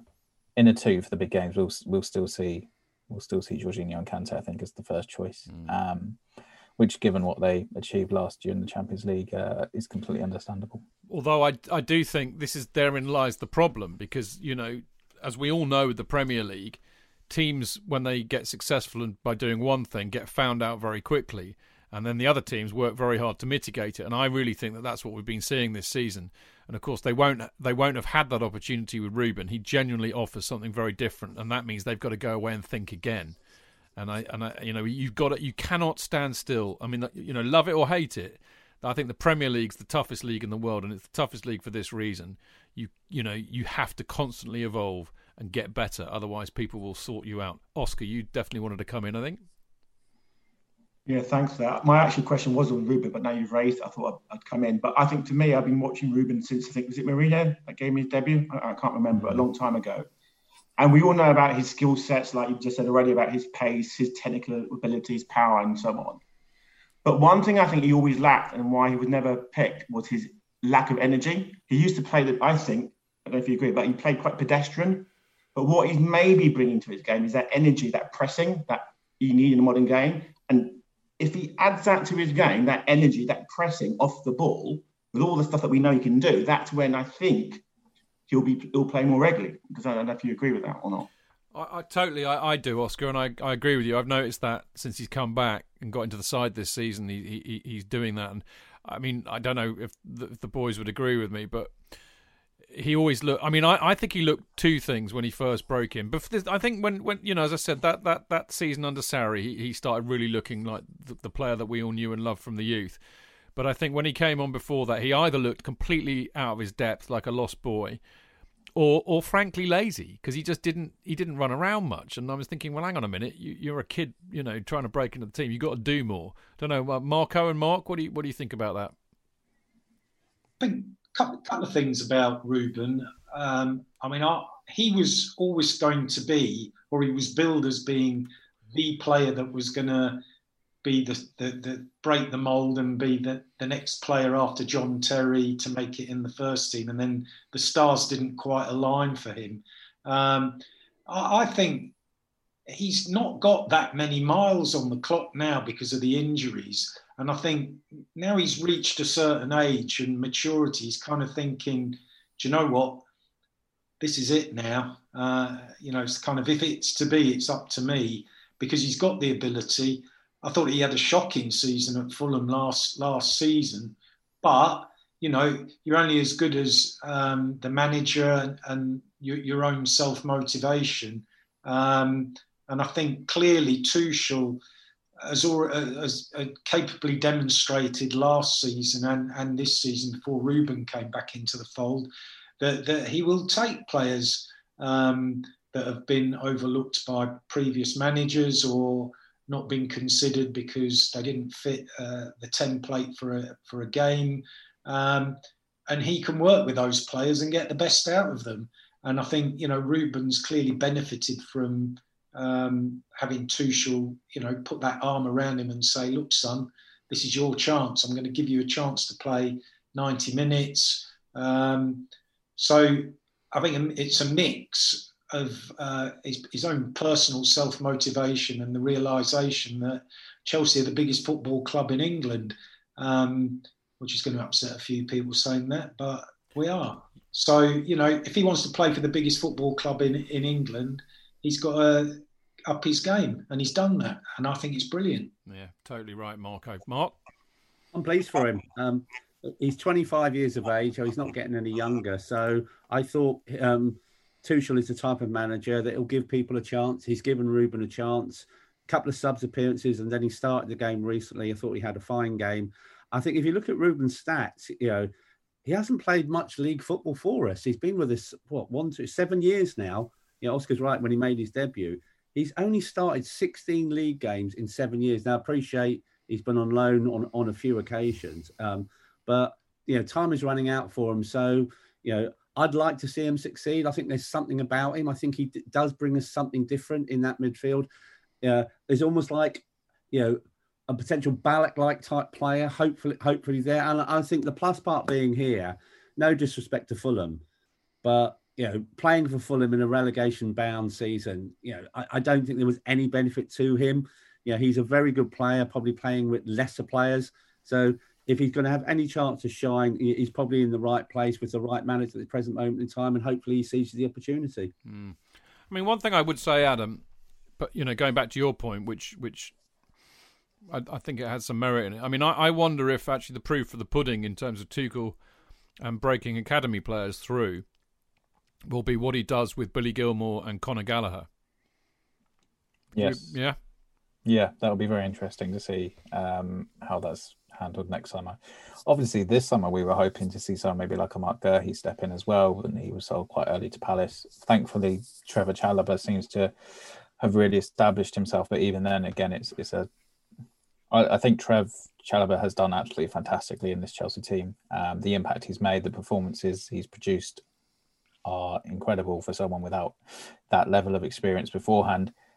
My only concern I really don't want to be too pessimistic about, this is obviously we saw someone like Fikayo Tomori start off very, very well, then fell out the team, is now at Milan and doing really well. So even if you, same with Tammy, even if you do have that early impact, it's about sustaining that um, and then making sure the club back you during a bit more of a lower point and and and not just taking the easy road and then casting you aside. So yeah, it's it's very hard. I think there was a perfect storm with Lampard. Um, it really worked out, and maybe without that, you don't have a Mason Mount in this first team at the moment. Who knows? I, I, don't doubt that for a minute, actually, and I think that's a great tragedy. But I, you know, one thing I will say about Tuchel, he may be many things, but I don't think the man is an idiot.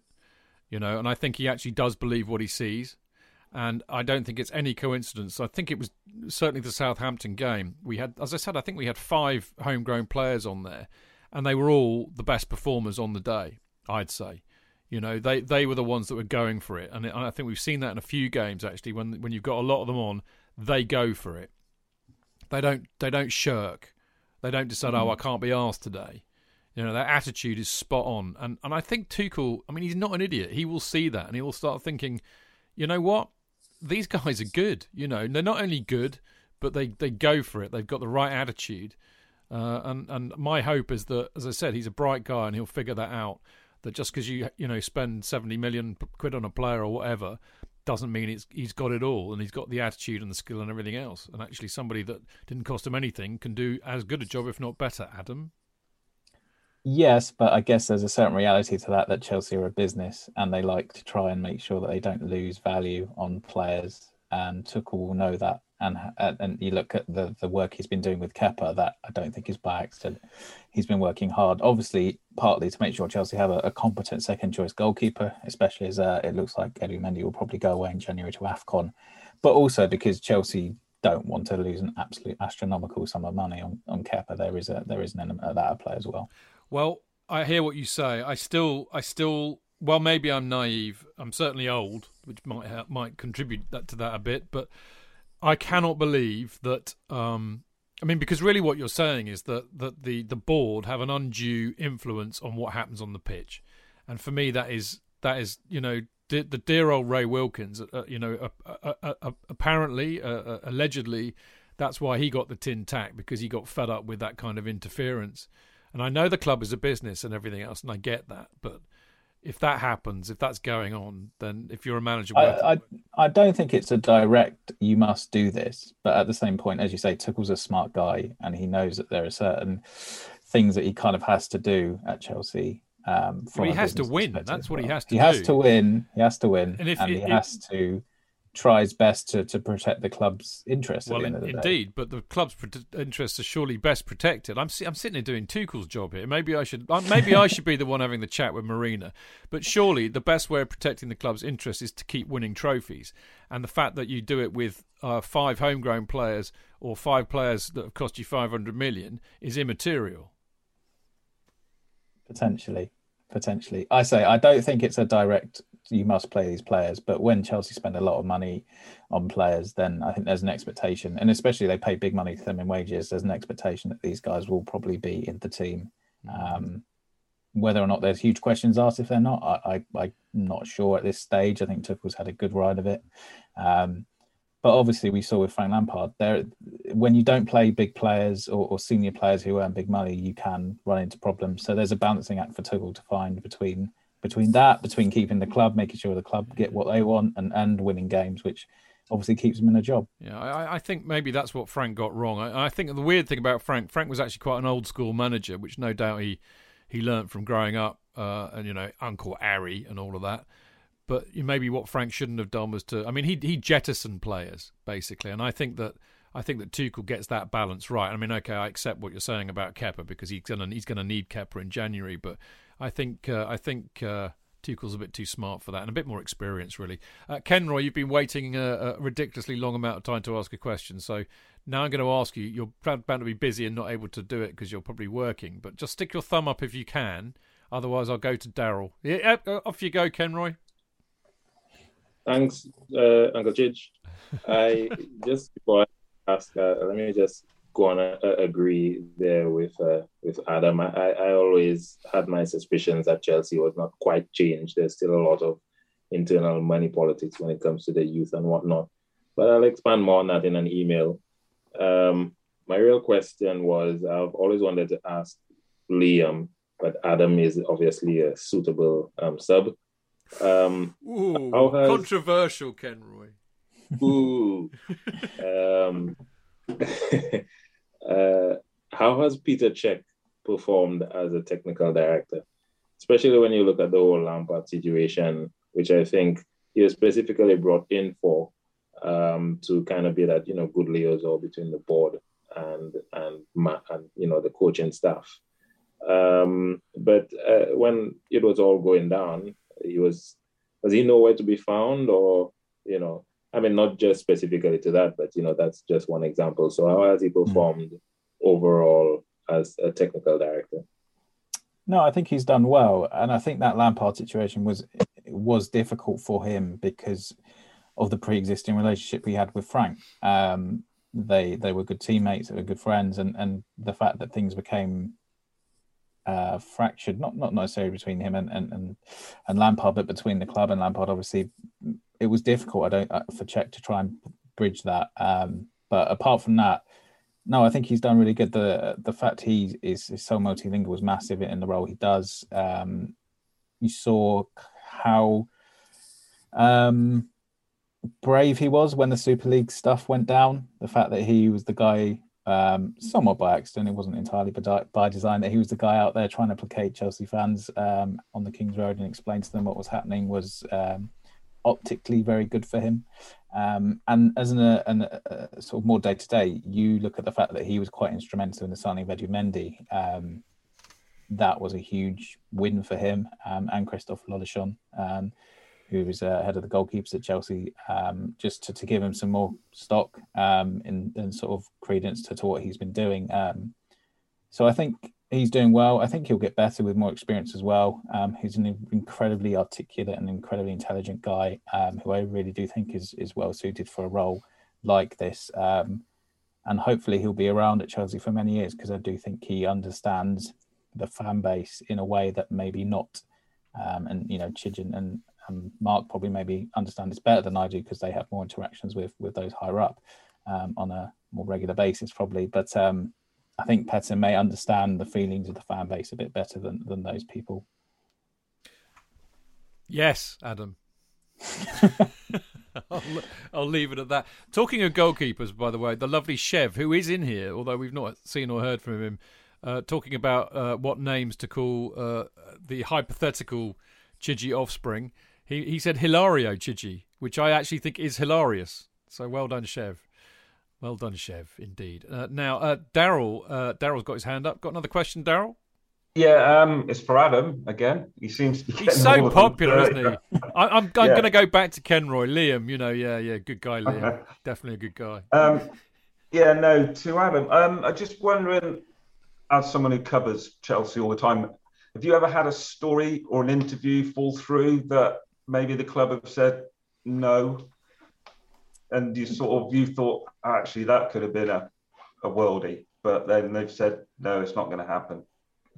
Uh, no, no, not through the club. I've had a couple of interviews fall through with other clubs um, involving uh, Chelsea loanees, but no, nothing through Chelsea. Um, as I said, they're they're really good guys uh, there on the comms team, and they're very very reliable and helpful. So, no, nothing like that. Um, in past jobs, I've had stories where I've gone to the clubs and then they've either tried to placate me and offer me something else, or you you then have to make a decision as a journalist if it's worth running this sort of information you have, or if it's worth getting something better down the line, and then it becomes quite complicated. But um, but no, nothing, nothing with Chelsea um, in that respect at the moment. It's it's been pretty smooth sailing. Um, because since I've come in, you know, yeah, they got rid of Lampard, but then they won the Champions League, won the Super Cup. Not saying I've had any influence on that at all, but hey, it's gone well. You're lucky mascot then. Something like that. Just a follow up, Adam. I mean, uh, what, what, how are they? I mean, you know, it's similar to what Dara was saying, but you know, what are they, what are they like to deal with on a professional basis? I mean, I know that I, I, mean, Steve Atkins, for example, I've got a huge amount of time and respect for. Actually, I think he's very, very good at what he does, and he's a good bloke. Actually, um, he's kind of gone up to the board, so I suspect he has much less day-to-day dealings with the press. And I can't remember the chaps. Is it Richard or Robert? Something like that. Uh, the people we deal with are sort of Adrian, um, Charlie. These they're younger lads. Um, I think uh, Adrian does a lot of, of stuff with Tuchel, um, and Charlie does a lot of stuff with the first team, and they um, brought in a guy called Joe from Tottenham in the summer as well. Um, but no, they're, so they're, they're, they're all really lovely guys. Um, genuinely, I can't say a bad word about um, them. They're very, very um, as open as they can be with you on on on sort of a day to day basis, or if you're at a game, they'll they'll be really, you know, friendly and chat to you. Um, and obviously, you know, that's the job. We go to them and say, "Can you tell us what's the deal with this?" And they'll they'll probably go, "We can't tell you." And you kind of have to accept that um, and go for other other routes, which is kind of what happens most of the time, um, if not all the time, to be honest. I mean, you know, it's kind of weird. My dealings with them in, in things like that, you know, anything football related. Uh, I mean, in other words, I have I have dealings with them, if you like, on a business sense with the trust and things like that, where I find them, you know, obstructionist to a degree that you know, put it this way, Hadrian d- d- didn't do half as good a job with his wall. to, you know, they are a nightmare. But on, on, on anything football related, they're absolutely delightful to work with, and I, I, I mean, they've been brilliant. I've several. I mean, you know, the ticket office. Graham's been brilliant sorting me out when I've screwed things up, and Steve's been brilliant with PR related stuff, and the foundation have been great with, with supporting us in certain stuff. You know, so on that level, they're they're a delight to work with. So um, Yeah, it's good to hear. it's, I think it's part of the it's part of the job though. Like at the end of the day, there's a lot of stuff we go to the club and go, "What's the deal with this?" And understandably, they go, "Well, we can't we can't comment on that." Yeah. And that's kind of us being thorough in what we do because you know 95% of the time that's going to be the response you get because usually the matters we go to the club about are are delicate matters um but you have to do the the process um but as i say they're, they're never harsh or, or rude or anything like that they know we have a job to do we know they have a job to do and you, you work cordially alongside each other basically. Okay. Uh, Brian, you got a question? yeah i've sort of been sitting on my hands because we're in this q&a and two of my three favorite chelsea authors are in here with uh, tim rolls being the third. Um, but i have kind of a question for mark. Um, eddie mack eddie mack is probably my favorite book. What was it like tracking down eddie mccreadie and interviewing him for the book Wow, that is a really good question, Brian. Uh, f- first to say, um, Marco would probably echo. The book was a labour of love. You know, yeah, I, th- I think it was just an amazing experience. I got tasked with tracking all the players down, um, and Marco would probably come in here as well. And I tried several times to get hold of Eddie and had no joy. Uh, and then out of the blue, Neil Barnett rang me at work one day and he said, like, have you been trying to get hold of Eddie McCreadie? And I said, well, yeah, we, we, we, yeah, we're doing a book and the book won't work without Eddie. And when he said, oh, he's rung me it's almost like for a reference, like to just basically show I was legit, because Eddie doesn't do interviews. He rarely does them. Uh, and Neil said, no, he's, he's, he's up for doing an interview. Um, he won't do it sort of obviously because he lived in Memphis. He won't do it over the phone, but if you write to him with the questions you ask, he'll do it by email. So we, you know, we did it that way. I had a couple of goes, uh, and then he came back, and it pretty much it's. Re- I don't think we edited much out in the book, uh, and he came back with what is in the book, and he wrote that all himself. And so I got it as a Word document. I emailed it to Marco. and I think Marco missed his train stop by about four stops because you were just reading it going, wow, this is brilliant, you know, and there's emotional stuff in there and all that thing, you know, it just, it really sort of blew, blew us away. Um, and then sort of, well, the next thing, obviously we, we had, we had the, um, the do under the bridge and we tried to invite Eddie along. Uh, and this is where Dave Johnson comes into his own. You know, we tried and failed. And then Dave, if you know Dave, wherever Dave is just so persistent he just persisted with Eddie. I think he must have worn Eddie down in the end. And then I think Eddie's wife, Linda, who's an absolute, you know, wonderful person, one of the most, you know, loveliest couples I think I've ever met in my lifetime. I think Linda said to Eddie, look, you know, you know, they've gone to a lot of trouble, you know, doing the book, you know, put, putting this event on for you, you know. Uh, so, yeah, I think Linda played a part and Dave played a part, you know, in persuading Eddie to come over. And I think that week, we spent with Eddie is probably one of the most memorable weeks of my life, and I think Marco's life and the other guys' lives as well. In- incredible man. I'm lucky to have spent a week in his company. Marco? Yeah, I was just going to make make a point. Well, two points. One, I think of all the uh, former Chelsea players, managers, uh, people associated with the club that I've ever been fortunate enough to meet. I think um, Eddie McCreadie is the humblest of all of them, and he was genuinely stunned by the fact that anyone was interested in his story, let alone would would turn up en masse to hear him speak. Um, the only other thing I'd say about this was it was the most stressful book um, I've ever been involved in, simply because um, uh, we've kind of got things worked out now with a Chelsea supporter who works for a printer. Uh, very near, very near to, um, to, to to Stamford Bridge, who can do everything that I need him to do. Uh, at the time that we did this book, um, I didn't have quite have that luxury, and got involved with a printer who who said it was local, and it and it turned out the books were being printed in Poland, and I think it was four days four days before this event when everybody who'd paid to attend this event there's about 400 people was getting a free copy of the book the books were still in poland Uh, so yeah, it was pretty stressful. Um, but they turned up and everything was all right on the night. I've got to say that that Under the Bridge do for the Eddie Mack book launch was is still the best event I've ever been to at Chelsea. It was just absolutely just top draw the whole thing. It really, really was. I'm gonna I'm gonna ask you uh, uh possibly quite an unfair question, Marco and, and Mark.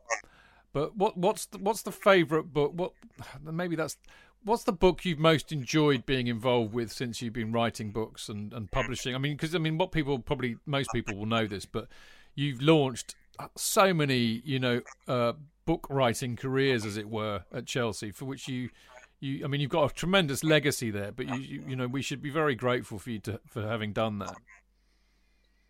Um, I think, well, a couple of things really. I, I, think one of the most rewarding aspects of sort of doing it, um, the whole Gate 17 thing, has, has been just a lot of these books have started with discussions on a cold winter morning at the CFC UK stall about four hours before kickoff when somebody come along and said, Oh, I've got this idea. What do you reckon? Um, and it gets pushed around and um, and then you know the the book sort of germinates and and grows into a few pages and then a few chapters and a few chapters more over a period of time. Um, and it's just great, you know, to, to be involved in that creative process and give people an opportunity to, to get their work out there. Um, so I find that quite rewarding. in terms of the books that I've enjoyed the most, although writing is quite a solitary um, experience, and you know I've, I've enjoyed writing sort of the the, the, the the novels that I've written, I quite find that quite immersive. The collaborations are really great fun. So the Eddie McCreadie book, the first collaboration um, that I did that put together was the Chelsea Here, Chelsea There book, which was published in 2009. Um, and that was myself, Kelvin Barker, and Dave Johnstone. And that was kind of the template for doing the tracking down players and speaking to supporters and um, and it worked really well and they're just like really enjoyable when, uh, you know you've, you've got um, everybody gets assigned a task and, and you have to deliver on it um, but it's all done in quite a light-hearted way um, and then Dave red lines everything and says, "I don't agree with this, so we're not publishing it." so, there's, so, there's, so there's you. I've given up now. I've just stopped arguing. In fact, I've got to the point now. Um, there's another collaboration underway at the moment, and I've just said, "Look, let's let's put all the submissions into Dave, and then, and then when he sends me what he thinks is the right idea for the book, then then uh, I'll work it up in, into into a single document, and we can all work on it together after that. So yeah, I mean, it's just the collaborative process is really enjoyable, and then you know if there's an event on the back of it, um, that that's quite good fun too. So you know, I've, i I just enjoy all of it. It's it's a good hobby, and you know, it was born out of me um, having to find something to do. Otherwise, I, I wouldn't be here anymore. Um, I was living a fairly chaotic, destructive lifestyle. So this was my way back out of that. And um, yeah, it's just really good fun. The worst things that you could do. well, I think we can all say we're very grateful on both counts for that, Marco. Uh, Mark, what about you? So, so many. Um, just you know, uh, I'd agree. Um, the Eddie Mack book, great, great collaborating with the guys. You know, really enjoy, enjoyable. Said like you know, a labour of love putting that book together. I, ironically, um, I did a piece in Chelsea, Chelsea there, and it almost like you probably say it's brought me out of retirement because I did the Chelsea Independent fanzine in the '90s, and Marco Medrota, and so many people who, who wrote back then for the Chelsea Independent went on to do books themselves, went on to do other things. I always take any blame for introducing Dave Johnstone to the written world. I, I, gave him his first written gig, you know. Um, um, uh, but it's just good to see those people you give a writing opportunity to, and they've gone on to write books like Walter Otton. You know, I, I know Walter Otton by his real name because he, he wrote for me in the Chelsea Independent back in the day. You know, so it's just great to see that you know people have just gone on from writing one article to put, putting books books together. But actually, I'd retired You know, I'd stopped writing, at, you know, and like it was DJ that sort of brought me back in on Chelsea here, Chelsea there. I did sort of one chapter for the book about my experiences of going to Arsenal for the 84 game.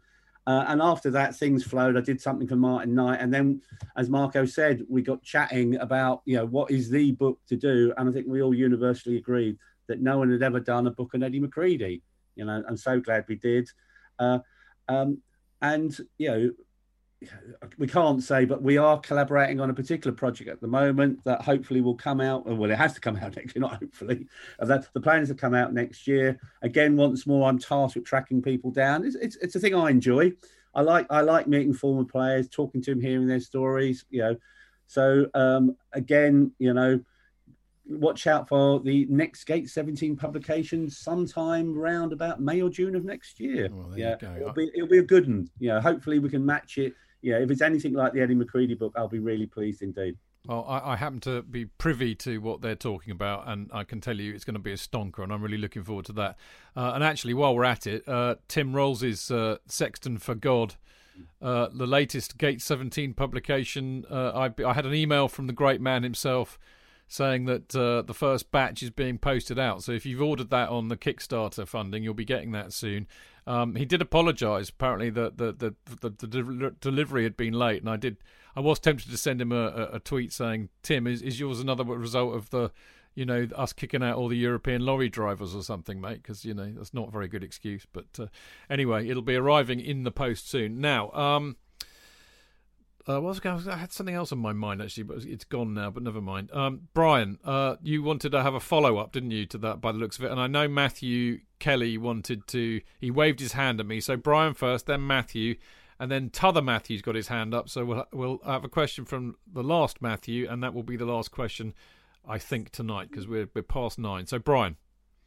Yeah, I, Marco, have you ever thought about um, collaborating with J.K. to do an audiobook? Um, could you just imagine Jonathan narrating Blue Murder? Funnily um, J- JK's JK. I actually feel like I know JK's father. Um, I mean, although I, I, I, didn't publish his book, I, I, basically did all the technical stuff behind behind it and um, did all the formatting, typesetting, etc., etc.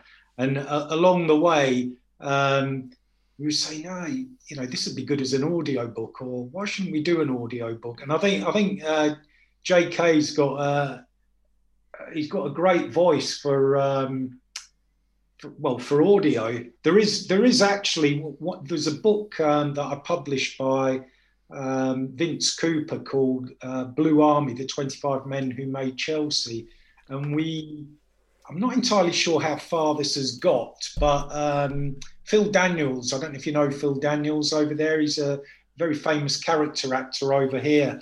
Uh, most most most notably famous for, for a lot of us for playing Jimmy Cooper in Quadrophenia, um, giving Leslie Ash one on the bus dustbins.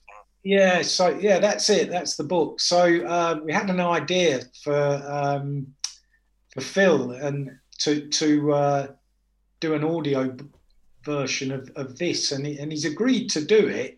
Um, but I don't know, I don't know where that that went. It, it, kind of was one of those things that germinated in lockdown and seems to have got stuck there. So actually, that that's a reminder for me to have a chat with Vince to see where that's gone. But yeah, no, I think the the JK. Uh, JK to do a football book would be interesting, given um, the number of games he's been to over the number of decades. Mm. Uh, but he's tied up with his uh, four books he's got to churn out about his dad now. Yeah, yeah, keep him busy. Of course, if JK was to do an audio version of Blue Murder, you'd never stop him saying Blue Moida. He'd be doing that all the time, wouldn't he?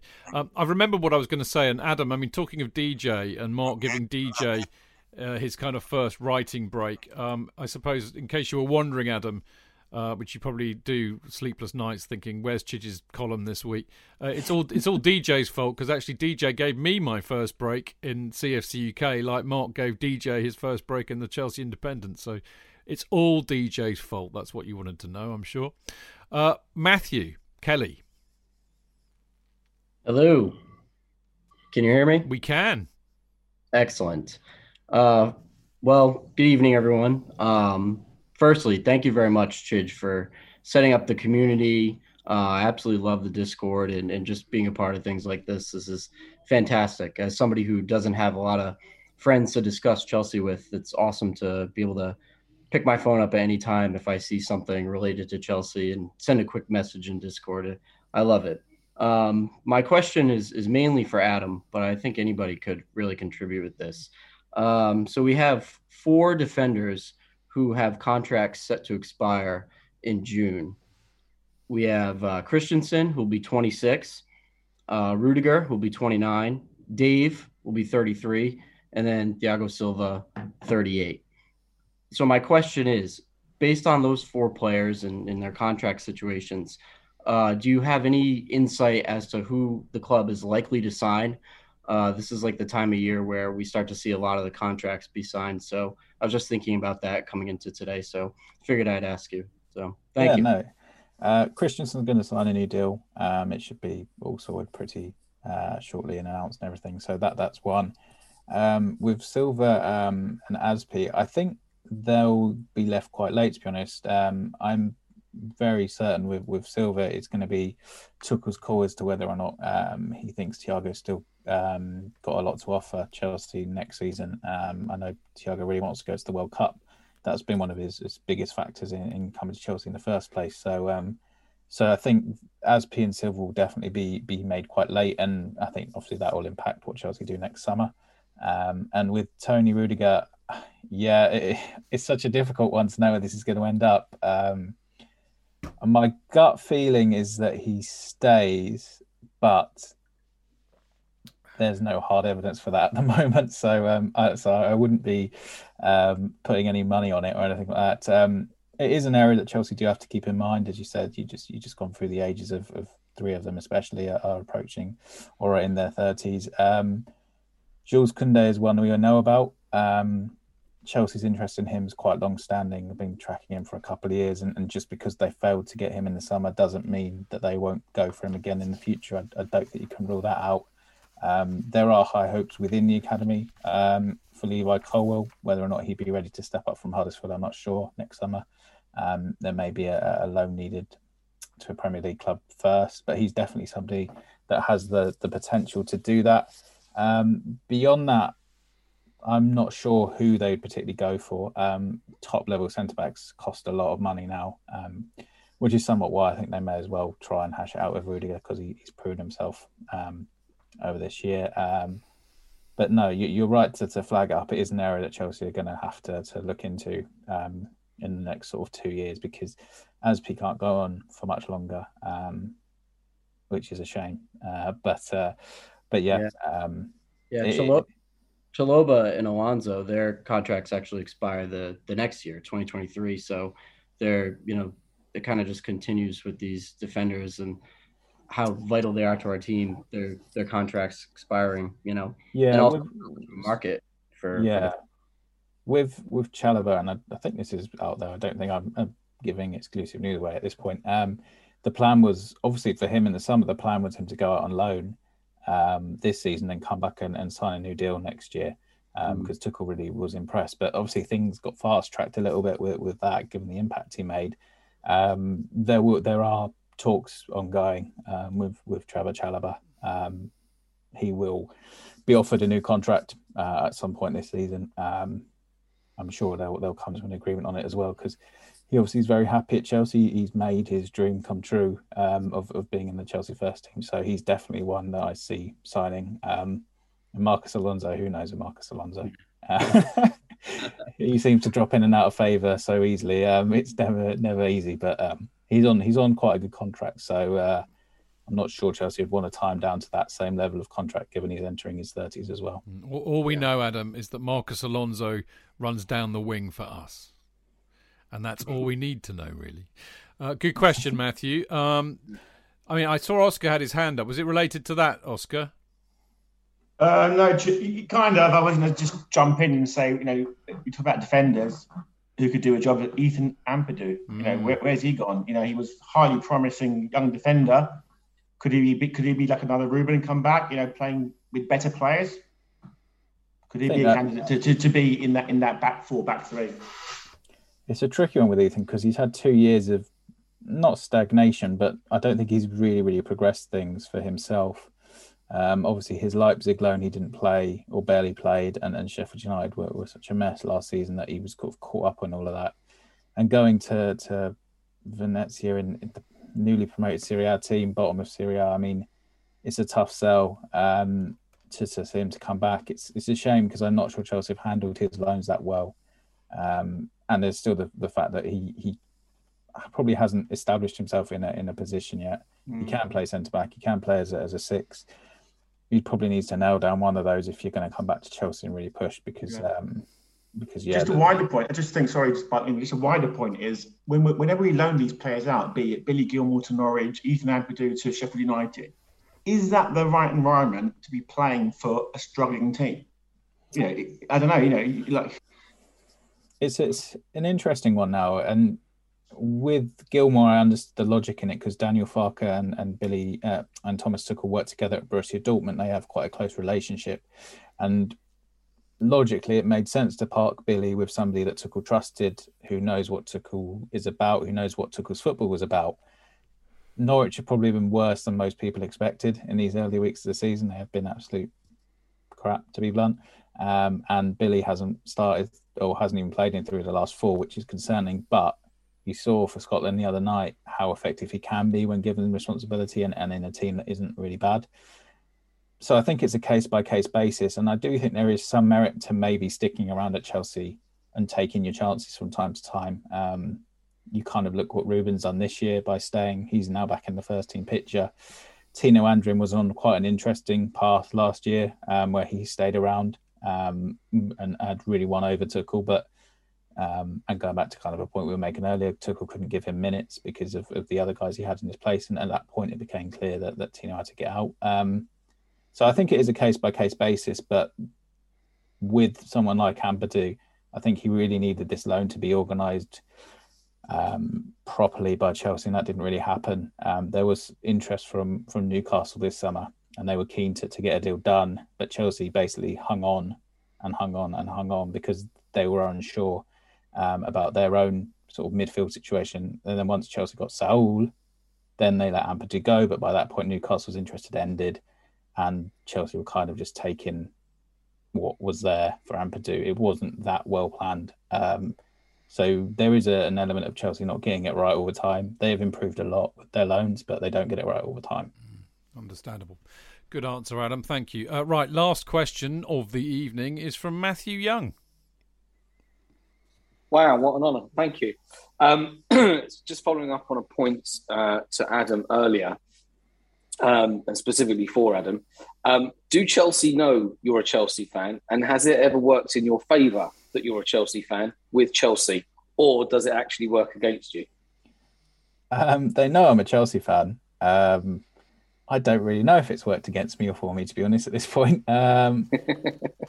I, I'd like to think it works for me a little bit, but um, I say it's difficult with the club. They have to be objective, I suppose, and I guess from their perspective, it probably doesn't um, actually do make any difference to them if I if I am or not. Um, but maybe down the line in the future, if I'm hopefully doing these a few years, obviously there are there are the Chelsea fans. Obviously, Liam and, and Simon Johnson are both Chelsea fans, and they and Yeah. they both cover the club and have done for a lot longer than me. So maybe that's one So that there- they could answer there's a better than pecking me.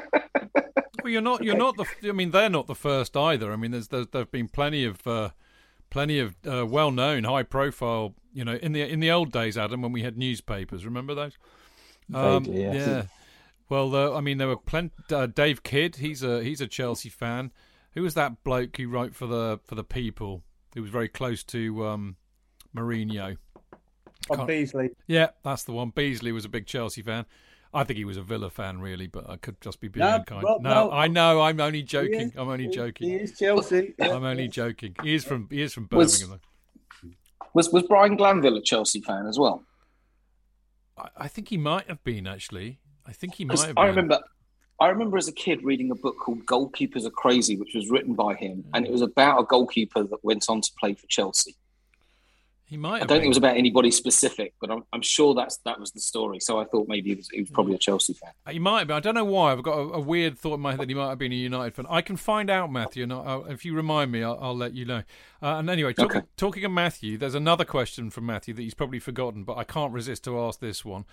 Uh, it's a follow up to his uh, rituals question, chaps. And he says, "What rituals have you given up because they don't work? I stopped wearing the kit because it didn't work in the early '90s."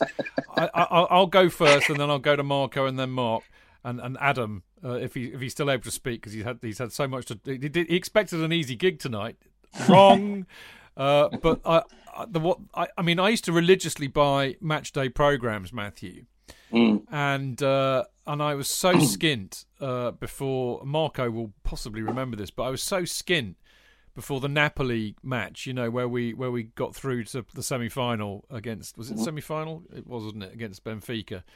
Um, that I didn't buy a program that night. I mean, basically, I only got a ticket at the last minute because a mate of mine phoned me up when I was at the stall talking to Marco, and uh, uh, he, he said, "Oh, come on, Chidge, uh, I've got a ticket for you. It's only forty quid." And I, I, I didn't have a bean on me. I was absolutely my company had just gone down the pan, and I had no money. Ah. And I went to the pub and uh, and said to my mate, "I can't, mate. I haven't got any money."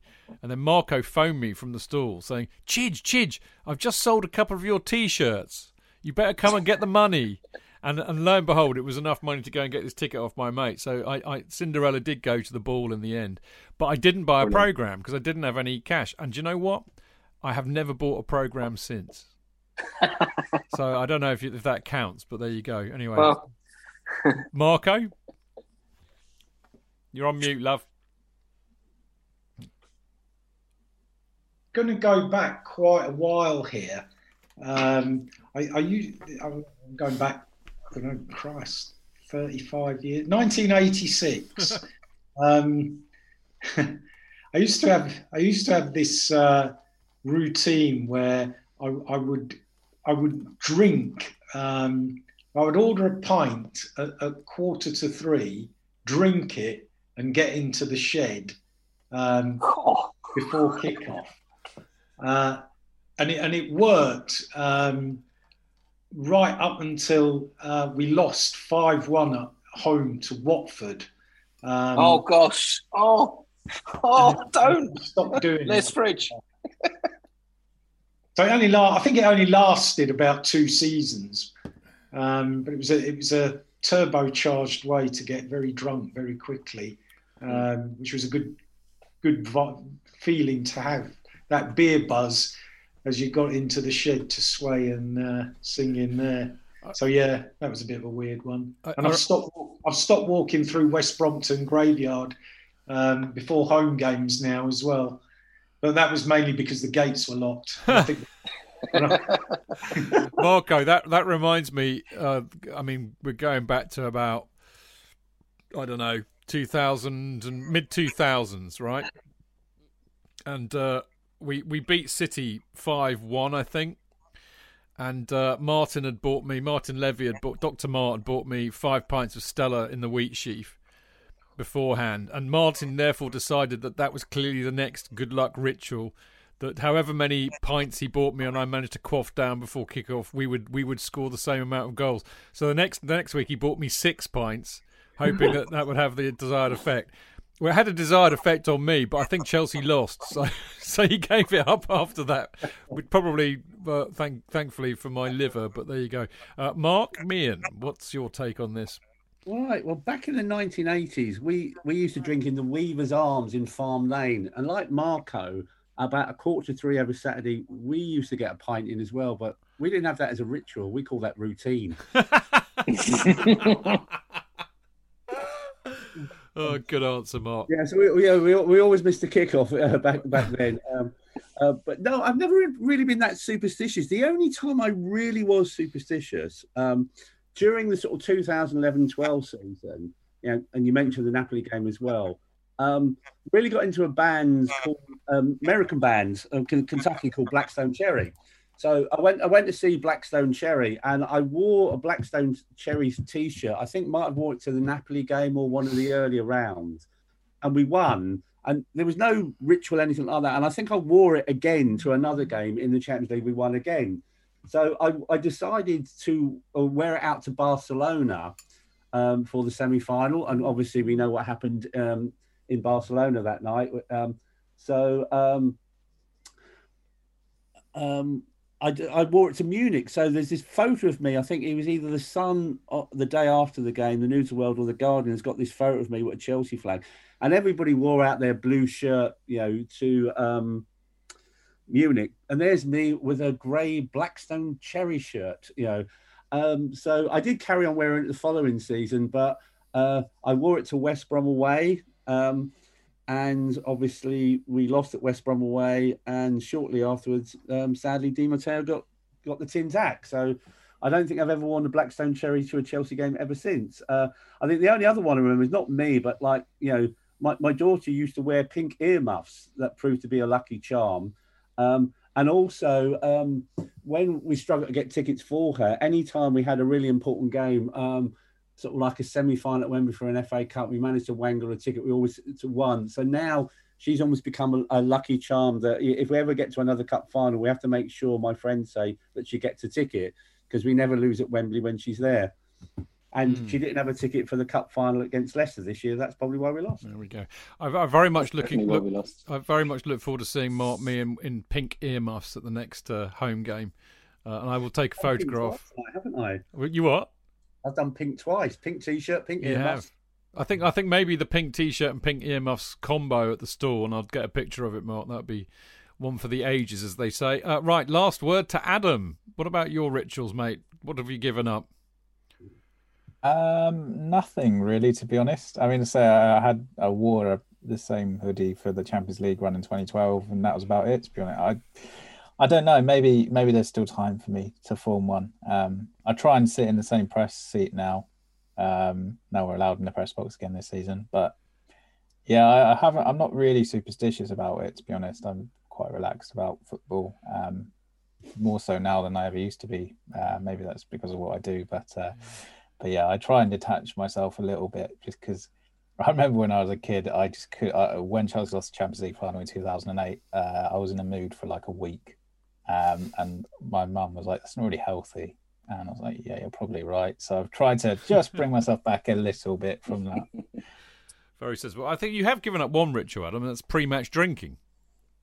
Yeah, but I'm not a huge drinker anyway, so it wasn't um, a huge thing for, for me to have to go up. To be honest, I am not a big beer fan. So. I was, was going to say, well, you, it's a shame we should. I was thinking of maybe getting together you, me, Simon, and Cundy for a post-match bevy, but uh, I can do that. I can have a drink. Well, we should try and do that. I've been meaning to catch up with them for absolutely bloody ages, so maybe we should uh, we should sort that out before I run. Before I drive. Well, maybe make it a day where I don't have to bloody drive back to Winchester and I'm actually on the train. But uh, there we go. Um, right, I think uh, uh, we've managed to extract an extra half an hour uh, over budget, uh, but uh, considering we've got Mark Meehan on the show, I see that as quite quite short change, really. And normally we'd be still going for about three and a half hours, wouldn't we, Mark? Uh, we're, we're we're finishing early tonight, uh, and just, just a quickie because before, uh, otherwise I'll forget. Just want to wish happy birthday a friend of mine, big Chelsea fan. it's his wife Ruth's birthday this week, and his daughter, fantastic name. His daughter is called Love. Yeah, so we are talking about names earlier. So it's both Ruth and Love's um, birthdays this week. Ruth Warner, Love Warner, happy birthday to you both. Lovely stuff. I echo that, of course. Um, right, I'm sadly that is all we've got time for uh, tonight. It's been great fun. I have to say, I really enjoy doing these.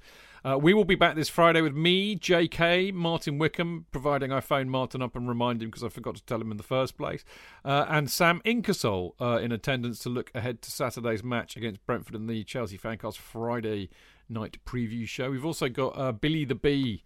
Uh, Billy Grant, who's uh, a very well known face beyond Brentford, but he's like the main main kind of man at Brentford in terms of podcasts and stuff. Uh, don't forget to check out Dean's Went to Mo Kings Meadow podcast on the Chelsea FC women's team. Uh, we've dropped one yesterday for you. There may well be another one. You never know with Dean; they just appear like magic, and then I. I publish them. Of course, this little thing here is available as a podcast on chelseafancast.com, Acast, Apple, SoundCloud, and Spotify, as well as other maybe not so good podcast distributors. And uh, as you probably know, uh, most of our guests, in fact, all of our guests tonight, have come to us via the beauty of Patreon. And uh, actually, it's a really good opportunity for me to actually thank you all personally. Normally, I just waffle on about it here, don't I? But actually, it really is appreciated. And uh, honestly, it would be a struggle to do this without your tremendous support. I mean, not only do you support by getting involved, which is the kind of the main thing, but you support by putting your hand in your pocket. And I love you all for it. So thank you very, very much. Really appreciate it. Uh, and if you want to do likewise out there, it's easy to do. Just go to patreon.com forward slash Chelsea fancast and as i said you know there's no i mean i'm sure these guys would te- uh, you know attest to this there's really no pressure from me you know as little as you want as much as you want there's no pressure you do get a mini Kerry Dixon banner, of course, for the privilege, and you get to join in the uh, the Discord group and all the chat, which we enjoy doing on a on a daily basis. And occasionally we do do things like a Q and A show, and you can come and join on this. So it's it's not without a few benefits, that's for sure. Other than that, of course, you know that you can send emails in anytime you like to chelseafancast at gmail.com or you can just drop us a message on Patreon, Discord, Instagram, Twitter, you know, you name it. Get you know how to get in touch with us, and if you do, we'll try and get them read out on the show. Um, you can follow me, obviously, at Stamford Chidge, Chelsea at Fancast at Chelsea Fancast, Marco at Gate 17 Marco, uh, Mark at Eddie Mac B A W A, that's uh, Blue and White Army, but in short form. Uh, and of course, the lovely Adam Newson at Adam Newson. And of course, don't forget, we're Chelsea Fancast at Chelsea Fancast on all the socials. And big up to the lovely Dane, of course, for doing our Instagram account as well. So there we go. Um, uh, all of you guys who have turned up from Patreon, um, you know, I, I've really enjoyed seeing you all in here. It's lovely to put a few faces to names that I didn't know. Lovely to see a few people that I do know uh, welcoming them back. Uh, I hope you've really enjoyed it. I, we've really enjoyed having you here, so I, I, really do hope you've enjoyed it. You can take yourself off mute and say so if you wish to. Been awesome. Thanks a lot. No, cheers, Matt. No problem at all. Thanks, Lovely. Cheers. Yeah, cheers, Matthew. No problem at all. Cheers.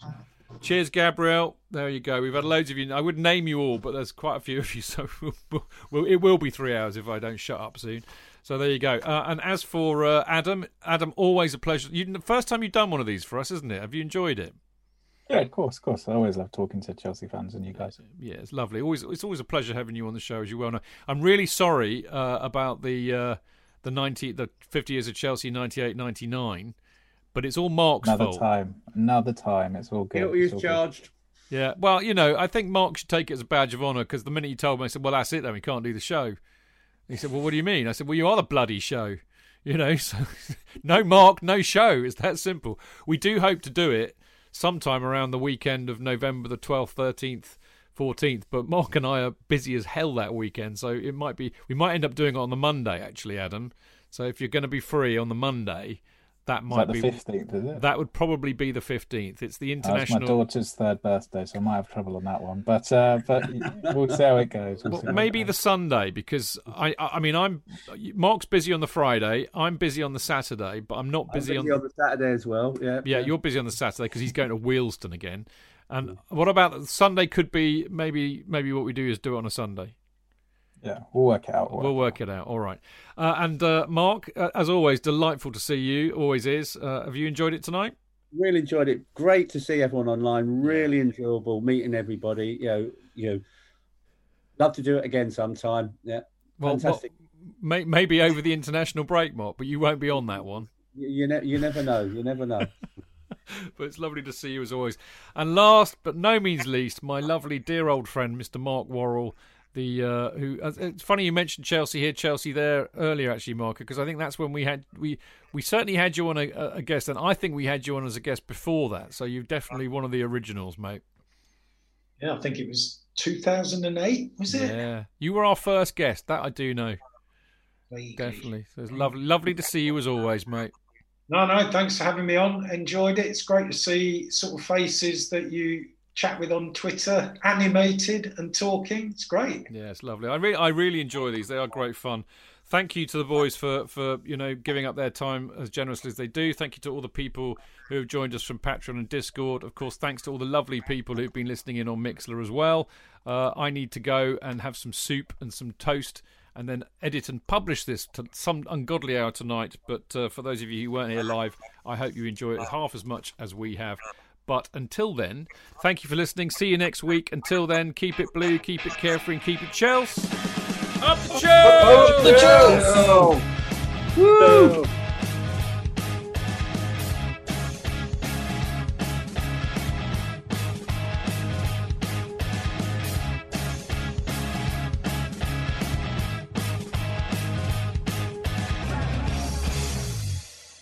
It's the 90th minute. All your mates around. You've got your McNuggets share boxes ready to go. Your mates already got booked for double dipping, and you steal the last nugget, snatching all three points. Perfect! Order McDelivery now on the McDonald's app. You in? At participating restaurants, 18 plus serving times, delivery fee, and terms apply. See McDonald's.com. And there it is. That's as good as it gets on this stage. Nissan Townstar EV strikes again. It's an unstoppable van. Unstoppable. Look, just fantastic. You can actually see the Pro Pilot technology in action. Effortless parallel parking. It moves with all the confidence that comes with a five year warranty. And with a bench full of all star van experts, there's real strength in depth here. That's all star quality. Search Nissan Townstar EV and visit your local All Star Van Centre to see for yourself. Terms and conditions apply. Five years or 100,000 miles, whichever comes first. ProPilot is an advanced driver assist technology. Driver's responsibility to stay alert, drive safely, and control vehicle at all times.